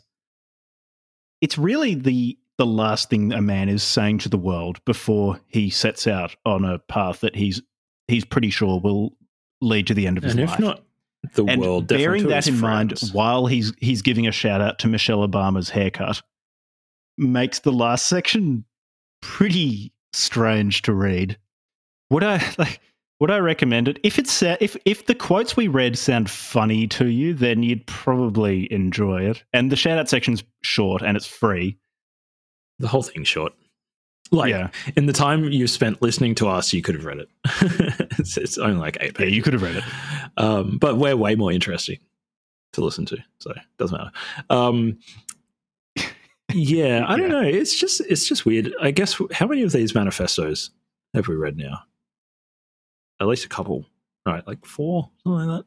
Uni- Unabomber, uh, Does Valerie, the Scum Solanas, Manifesto, My Twisted World. That's three. Yeah, so this is the, the, the fourth one, I Is think. there- Uh, is um is Varga manifesto of like I guess kind of more like a autobiography. I isn't it? guess, I guess, I mean, it was written after the fact. after the fact. it was yeah. I think he wrote it in prison yeah, and it was more like explaining after killing Euronymous. after I guess, yeah, but you count it as half. Yeah. We've read four and a half. Yeah, sure.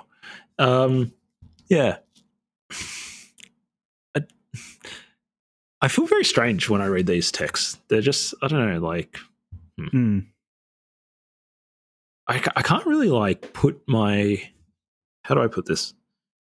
Putting it, like, maybe it's not a good exercise to try to empathize with these people, like to try to put yourself like what but if i if i try to have some like empathy or like think through like what their situation was like and their, their beliefs and that sort of stuff it just uh, i just feel like um I feel really bad. I don't know what to say. Just, it, Yeah, I, would, I pretty pretty bad after these. Yeah, yeah, Well, it yeah. So this was much easier to read than Vargsmål or My Twisted World. oh yeah, So that's um good on you, Chris Dorner, for that one. That's that's a positive. Very faint praise to be less distressing to read than Elliot Rodgers' manifesto, but yeah, there's that. A whole lot less interesting than the Unabomber manifesto. A whole lot less funny than the Scum manifesto. Scum Scum manifesto is by a long shot the best written of all of these. yeah. Groovy, Yeah. groovy, and conceited. This is probably the most surreal in terms like the shout out section is really what makes this manifesto. Yeah. The first half is Meh. dull. Like if you're really interested in Chris Dorner's um, motivations for for carrying out his brief war on the LAPD, it might be a bit interesting. But his Wikipedia page would probably tell you what actually happened with more detail. It's less rambly the shout the shout outs is what makes this and those are pretty surreal so there, there's no there's nothing in my twisted world or Vargsmål or the unabomber manifesto or the, the scum manifesto like the shout out section in this for the shout outs i'd say Mm. maybe give it a read it's kind of very very morbidly fascinating the people he chooses to give a shout out to I, I guess this is why I find it interesting. One, I, firstly, I agree with Jack. I think if you're interested, like obviously, not everybody is interested in these sorts of reads. Like, if you're the sort of person who has read or is, is curious of reading something like market appeal. yeah, yeah, reading something like uh, the manifesto of, of the um, Columbine shooters or something. If you're in that sort of weird headspace of people who likes reading those sorts of things, uh, then yeah, like add this to the the collection. Um, if nothing else, then yeah, like as Jack said, the shout out section is really weird to read. I think maybe the way that I would put it is like with with hindsight, when you read these people's manifestos, having knowledge about what they did, you get some insight into like there was a process, like normally years in the making, leading up to them doing what they did Mm, mm. and you this bit of their writing is them trying to distill their experience and the suffering they Yeah, that's a good point. Yeah. and maybe some of the like ideological or explanatory things like how they understood the world like and from that i think in a weird way it's actually been a strangely enriching experience like at least reading a few of these manifestos because it gets you to the point of saying like actually like there's some dark places people can go like really dark places Mhm. And we're getting you know obviously it would be better if these things didn't happen. But given that they did happen at least sometimes having like the ability to get some insight into like well what does it take to get somebody into a position where they're willing and able to do the things that these people did it's kind of like it's like um how would i put it? It's like a dark enrichment. It's like it's like you get to see the sh- it's like the deep shadow side of of the human experience um this is yeah, this is what Jung meant by integrating the shadow. Yeah, just yeah. going out and reading my twisted world. Yeah, in a weird way, yeah. Like, I mean, yeah, I don't know. I don't know. And also, like, I, I also do think that, like, in, in a lot of ways, like, I mean, how different are some of the, like, there's people, like, all experience, like, suffering and loneliness and, like, all this sort of stuff and, you know, had families and stuff. But all those things broke down, you know, and they went off into Mm. I think often, you know, as you know, if okay, here's one thing. So I'm trying to, I'm trying, I'm digging as far, I'm digging myself into a hole here. I've got to try to get myself out of this hole. Yep, yep, yep. Okay, Dig, So dig. I'm gonna. Here's my way to get out. I think like what these sorts of texts reveal is not only like how dark people's thinking can get, but like what the consequences of like brooding can be. If you just stew on Mm. On like these these sorts of dark ideas for long enough and you're isolated, like this is where it gets you. Or this is where it can get you. And so like from a Hmm. purely practical point of view, not that You can be featured on the book club from hell. yeah, yeah, yeah. you can be featured on our show. Like, luckily, like, I mean, uh, I hope to God, like, obviously everybody's got like friends and family and loved ones that like, but you know, like, you're really uh, unless it's in a very controlled situation and it's intentional, like say, like you're going on a meditation retreat and you're like intentionally isolating for like some explicitly like constructive purpose. But when it comes to like mental health, intense long periods of isolation can lead people into like this extremely dark areas and in a lot of situations it leads to uh, mm. suicide mm. but in some situations it leads to not just suicide but uh, like self-destruction but it, it, leads to destruction of other people as well mm-hmm. yeah that's all i have to say about it i'm trying to get something constructive out of it trying yeah, my best yeah. i think i've said all i can really say about this this particular manifesto I, I and, yeah. and despite and all of his, be more Spengler. Yeah. Um, despite sorry, one last thing. Despite all of the criticisms I have, I still come away from a feeling like weirdly sorry for the guy. Like I don't know. Still like yeah, still did a bad thing and all that sort of stuff. But maybe I shouldn't. Maybe I should harden the fuck up. I think it's possible to feel bad for the guy and also think that he did like he he did the wrong thing. He was in a bad place and just went about fixing it in the worst way possible. Yeah. Yeah, one hundred percent. He's a, ca- a cautionary tale. Yeah, if if you're feeling hard done by and isolated, don't declare war on the police force or start shooting strangers. Yeah, yeah, for all. That's the moral of this manifesto. Yeah, to the degree that that can be generalized to as many people as possible. Just yeah, don't, don't do it. Don't, don't, don't, don't do that. Don't do it. anyway, yeah. Next week, more Spengler. I've I've read enough Spengler now that it's it makes sense. I've broken through. yeah, I think I think the first few chapters of Spengler, like if you can just get over that hump, it starts to make sense within its own kind of like hermetically sealed yeah system of ideas. um, anyways, let's leave that to next week. Hey, thanks for listening. Yeah, yeah, everyone. Shout out to right, Discord. Thanks for listening. Um, yeah. All right, see you.